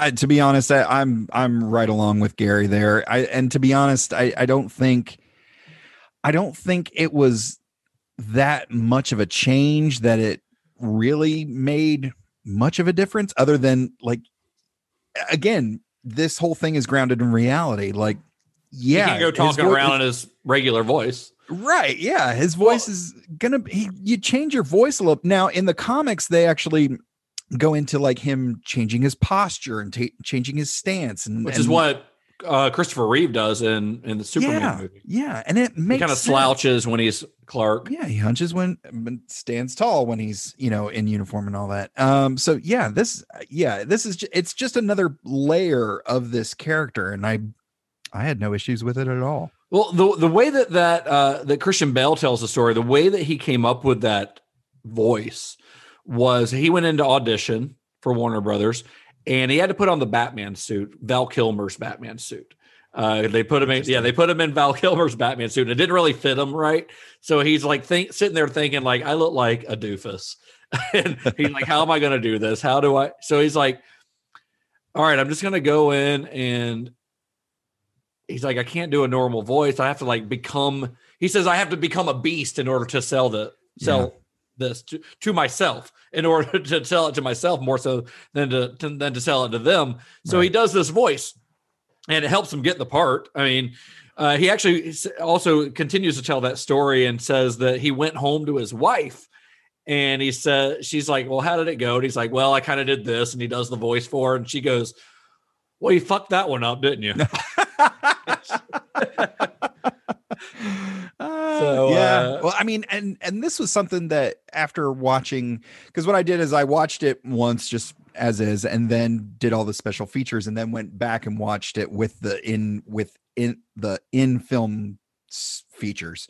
Yeah. But I paid attention to how he stood and how and like him crouching, him crouching like a like a like a beast, like ready to Well, dude. I mean, And and that's worth so- mentioning. I mean, that was a choice. super. That was a central part to him for the suit. Yeah. Like when he had input, like he would, when Nolan and Bale, like they wanted him to be able to turn his head, Yep. not the superhero turn your head, like where your shoulders turn with you, uh, like had been indicated in every other movie. They wanted him to be actually like functional. They wanted him to squat down. The legs had to be processed because Christian Bale thought like I want to be able to pounce, like, and I need to be able to like Gotta move. just you gotta be able to move. ready and and yeah and he even describes like the neck was still stiff like a panther though. Like at any point you were ready to like just tear somebody's eyes out. Like you were just like ready. And it was just i don't i don't know. Like i think that was all very functional. And uh so i just wanted to jump in and say that with the suit like i i think that was part of what they were thinking about the voice Yeah. I, I don't know. I, I I remember how funny everybody made the fucking voice be, but it's also like I don't know. I was watching it this time and I was like, I love it. That like I swear to God, this didn't happen. Swear to me. I swear to God. Swear to me. I'm like, yeah. That's fucking scary when you're hanging upside down totally five works. stories Yeah, up. Like that's absolutely, that's you're like, okay, god damn it. Just don't drop me on my head. Well, I mean, it makes me think a little bit of uh, Kevin Conroy, who, when you listen to Kevin Conroy talk, he had to change his voice to be Bruce Wayne. He he talks like Batman. yeah. And you know, most Batman fans will admit that when they read a Batman comic, you hear Kevin Conroy's voice. But it was so interesting that he actually had to change his voice to be Bruce Wayne. He had to bring it up, but you know, bring it up uh, in tone and you know, sort of shorten it and let it let it sort of bounce a little bit. Um, Well, when when you think about the idea that like criminals who are dealing with this person who is the bat, who is, I mean, as we saw in that warehouse scene where like that shipment is coming in and he's just like sliding out of one side and taking on a person. It's a horror movie. He's dropping down from the ceiling, pulling somebody up into darkness. Like it's yeah, when you're finally close enough to talk to the guy, the next step you have is to like make your voice sound as demonic as possible. Like you mm-hmm. want to sound as intimidating as you can make your voice sound. I know it sounds stupid, but it's like, well, as stupid as the character of Batman could be. Like, I mean, you know, if you want Batman to be as heightened reality as possible, which is what Nolan is going for, this is that. Like it, and it, it really is. And I, I, I mean, yeah, again, we're, I, I know we're trying to wrap this thing up, but I watched this movie again for the first time in several years and I fucking loved this movie. I thought it was brilliant. And I think to this day, it stands up next to any other superhero movie. And I'm talking MCU. I'm saying Batman Begins, like it, Yeah. it's real. Like it feels Mhm. good. Like I Mhm. think Nolan made a long lasting time. I, like literally watching it this time, I was like, you know, the smart thing would be to just recast Bruce Wayne like you recast James Bond and just keep these as the central part of the story. Well, I, I, I mean, I see what you mean because this is so good, but I do actually admire Nolan and Goyer's decision to allow this to have this story to have a beginning, middle, and end, which is Yeah. something we'll get into in the 'Cause I- coming weeks. Yeah, as I was, I recently came to that too because I was a big, I was a big proponent of like, hey, why didn't they just keep this going? But like here, This- watching it, here watching it again, I was like, you know what? Bruce Wayne I'll has take a, a beginning, middle, and end. That's Bruce Wayne has an arc throughout these films, which you don't get with James Bond. Right. Uh, James well, Bond. just- again, I haven't seen these movies in forever. Like I really haven't. So I- I'm, I'm I almost mean- coming at it as new. I don't think I've seen Dark Knight Rises since theaters. Well, you're going to see it in the next couple of weeks, Gary. Because next week we're continuing our Dark, Dark Knight trilogy series with, of course, The Dark Knight, probably the most popular and most successful of the three films from 2008. You guys know where to find it. It's on whatever streaming service you want to find it on. It's easy to find. Unlike some of the movies we talk about on this series, this trilogy at least is going to be easy for you to find. Justin, you're a fantastic host and a narrator and all of those things. But uh, two things. One is that I really want to establish that I think this is one of the most influential movies of the 2000s, like the early 2000s. I swear to God, I mean that. I think we've established that. All right, Yeah. good. Also, Yeah. we haven't done uh, a favorite segment of mine. Oh man, I keep forgetting about it. I keep forgetting about it. well, Gary, let's hear it. Well, Justin, it turns out somebody needs a nap.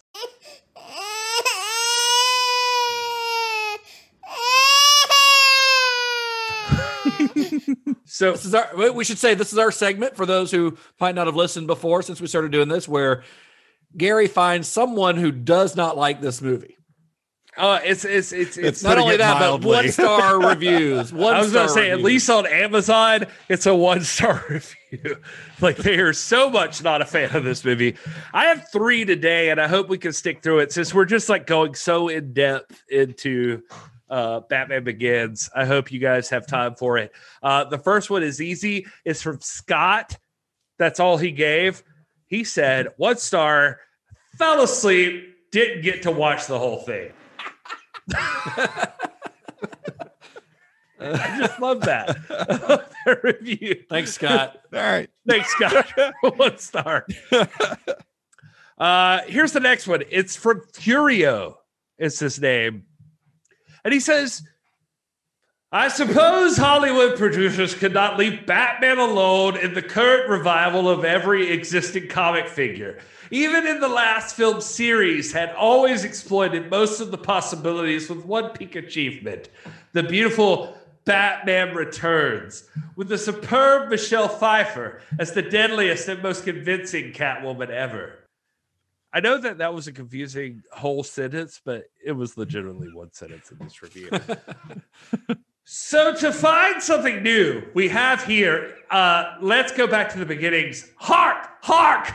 Such a novelty this is. Trying to explore what was purposely left unsaid by the creators of the character.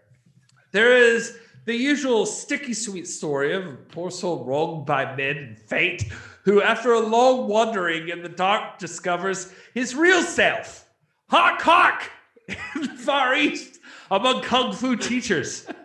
There is the usual corrupted to the core, where all people are desperate, desperately evil. But This review written by Dudley Moore. I swear to God, I'm just reading this fucking thing. Okay. But where a group of righteous souls still works for the greater good, taking an airplane to some more reasonable result. I don't even know what the fuck that means. Ethics are trite and commonplace, completely uninteresting. So is character development and interaction. Christian Bale is as intense as grated Parmesan, and so is Katie Holmes. The others are fairly good, each up to the not much required, trying to give sense to the senseless lines they are given. Situations and atmosphere are convincingly gloomy and desolate. This film appears to have many very vocal fans, but can only be seen switching one's synapses off. I can just picture that guy adjusting his fedora as he. Well, here's some random points I'd like to make about the movie. This Is the same review? Are we still on the same guy? I don't know. Let's move on to the next one. This is from Leland Palmer, and he gives like at least Leland Palmer, points. the character from Twin Peaks, is writing a review of Batman Begins. This review would be- Or Laura Palmer's father is not a fan of. Leland Batman Palmer says this, and he gives four points. Number one, when did the bat suit make him start yelling like a WWF reject?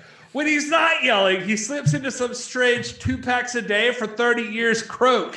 Sometimes the voice is so raspy you can close your eyes and picture him on the porcelain throne.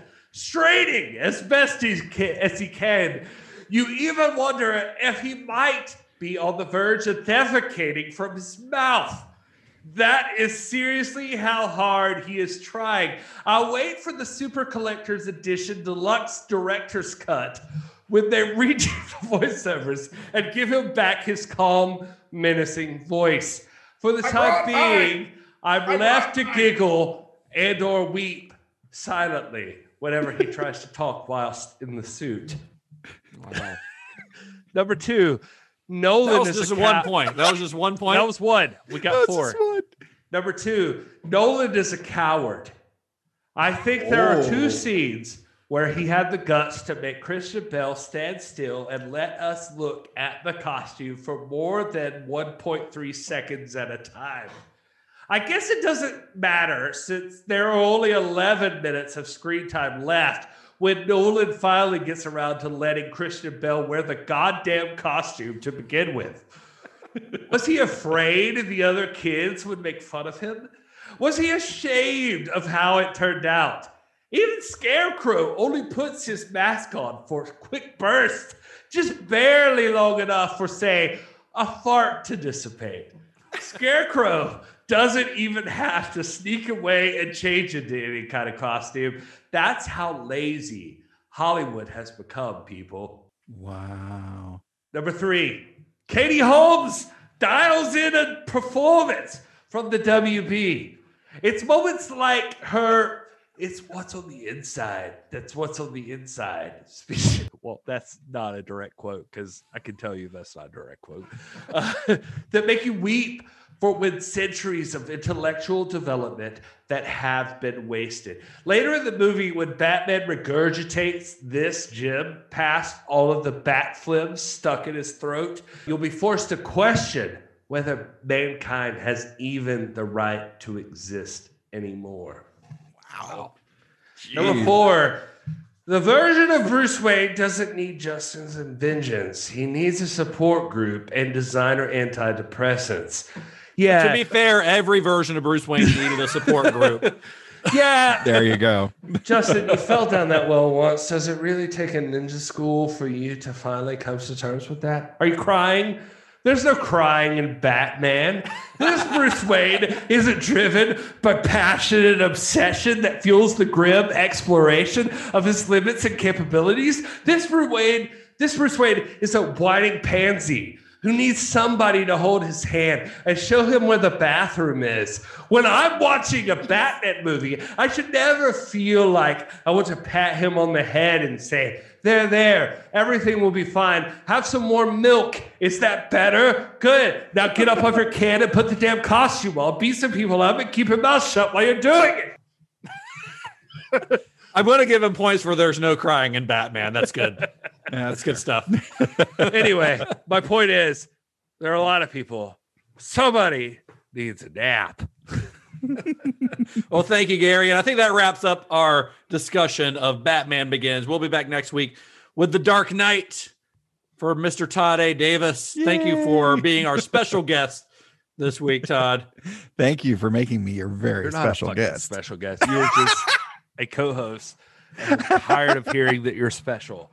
It is offending me as a person. Are you just sad that I don't call you special every week? You don't Gary? call me special. You never called me special. You never appreciated me as a co-host. You never appreciated what I contribute to this goddamn podcast. Well, you do pay for the Zoom subscription, so I do appreciate that, Gary. Thank you. God damn it. oh Okay. well, hey, I'm at. This is Gary Horn. Okay. I'm at Justin underscore Bishop. I'm at Mr. Twitter Todd A. Da- I'm at Mr. Todd A. Davis on Facebook, Twitter, Instagram, We're trying to wrap this thing up. Letterboxd, D and D Beyond. Thank you, Todd. Until Yeah. next week. No, listen to me. I don't think anybody fucking tuned into this episode and got more of a fucking in-depth detail about Batman Begins than you can get from this episode. So you fucking tell your friends, tell everybody that this is the podcast. Like if you want to know about the movies we talk about, god damn it, we delve into it because I read about this fucking movie for two hours at least today. Not I- to mention the rest of the week. Yes, we um, we put a lot of we put a lot of work into this. I was writing notes literally in my car earlier today as I dealt with a dead battery, and I had my laptop in my car with me while I waited on my battery to charge so I could write notes so we could get this podcast out to you on time. I We- guarantee you, fucking Christopher folks. Nolan doesn't even remember as many details about Batman Begins as we just presented to you Mm-hmm. in this podcast. And I don't mean that to be a dick. Seriously, we're gracious and uh, grateful for everybody who listens. But seriously, like let let, let your people know. It would- yeah, you know it somebody that likes out. Batman, send them this episode. Let them know that another one's coming next Thursday as well. Uh, we've got resident Batman uh, expertise here on the show with Mr. Todd Davis. Uh, this is the you. this is the most enthusiastic about a series that he will ever be for any series that we will do on this show. So soak it in. All right. And you can follow us at cinema underscore shock on Twitter and Instagram. Find us on Facebook or at cinemashock.net. Rate, review, and all that shit that people say at the end of podcasts because it really does help. Now, can I do the thing until next week? Now, can I do that? yeah, now now's the time. Until next week, May the wings of liberty never lose a feather. be excellent to each other. Is it going to be And he has the keys. God, no. He just did it in a Batman voice. I did it. I did it. That's it. That's he's it. surely gonna pick a Batman. That's phrase. it. That's it. Nope. You guys have to help Todd with the closing phrase. All right. Well, He just did it in a Batman voice. yeah.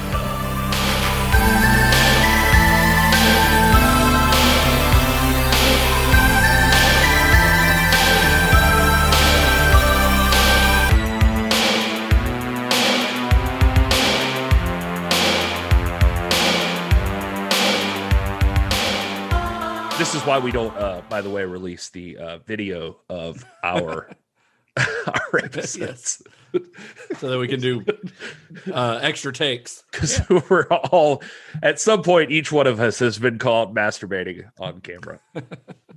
This is I disturbing. refuse to comment. How does this relate to Batman, Justin? Well, I'm Get back hoping on most track. of this. I'm hoping most of this gets cut out.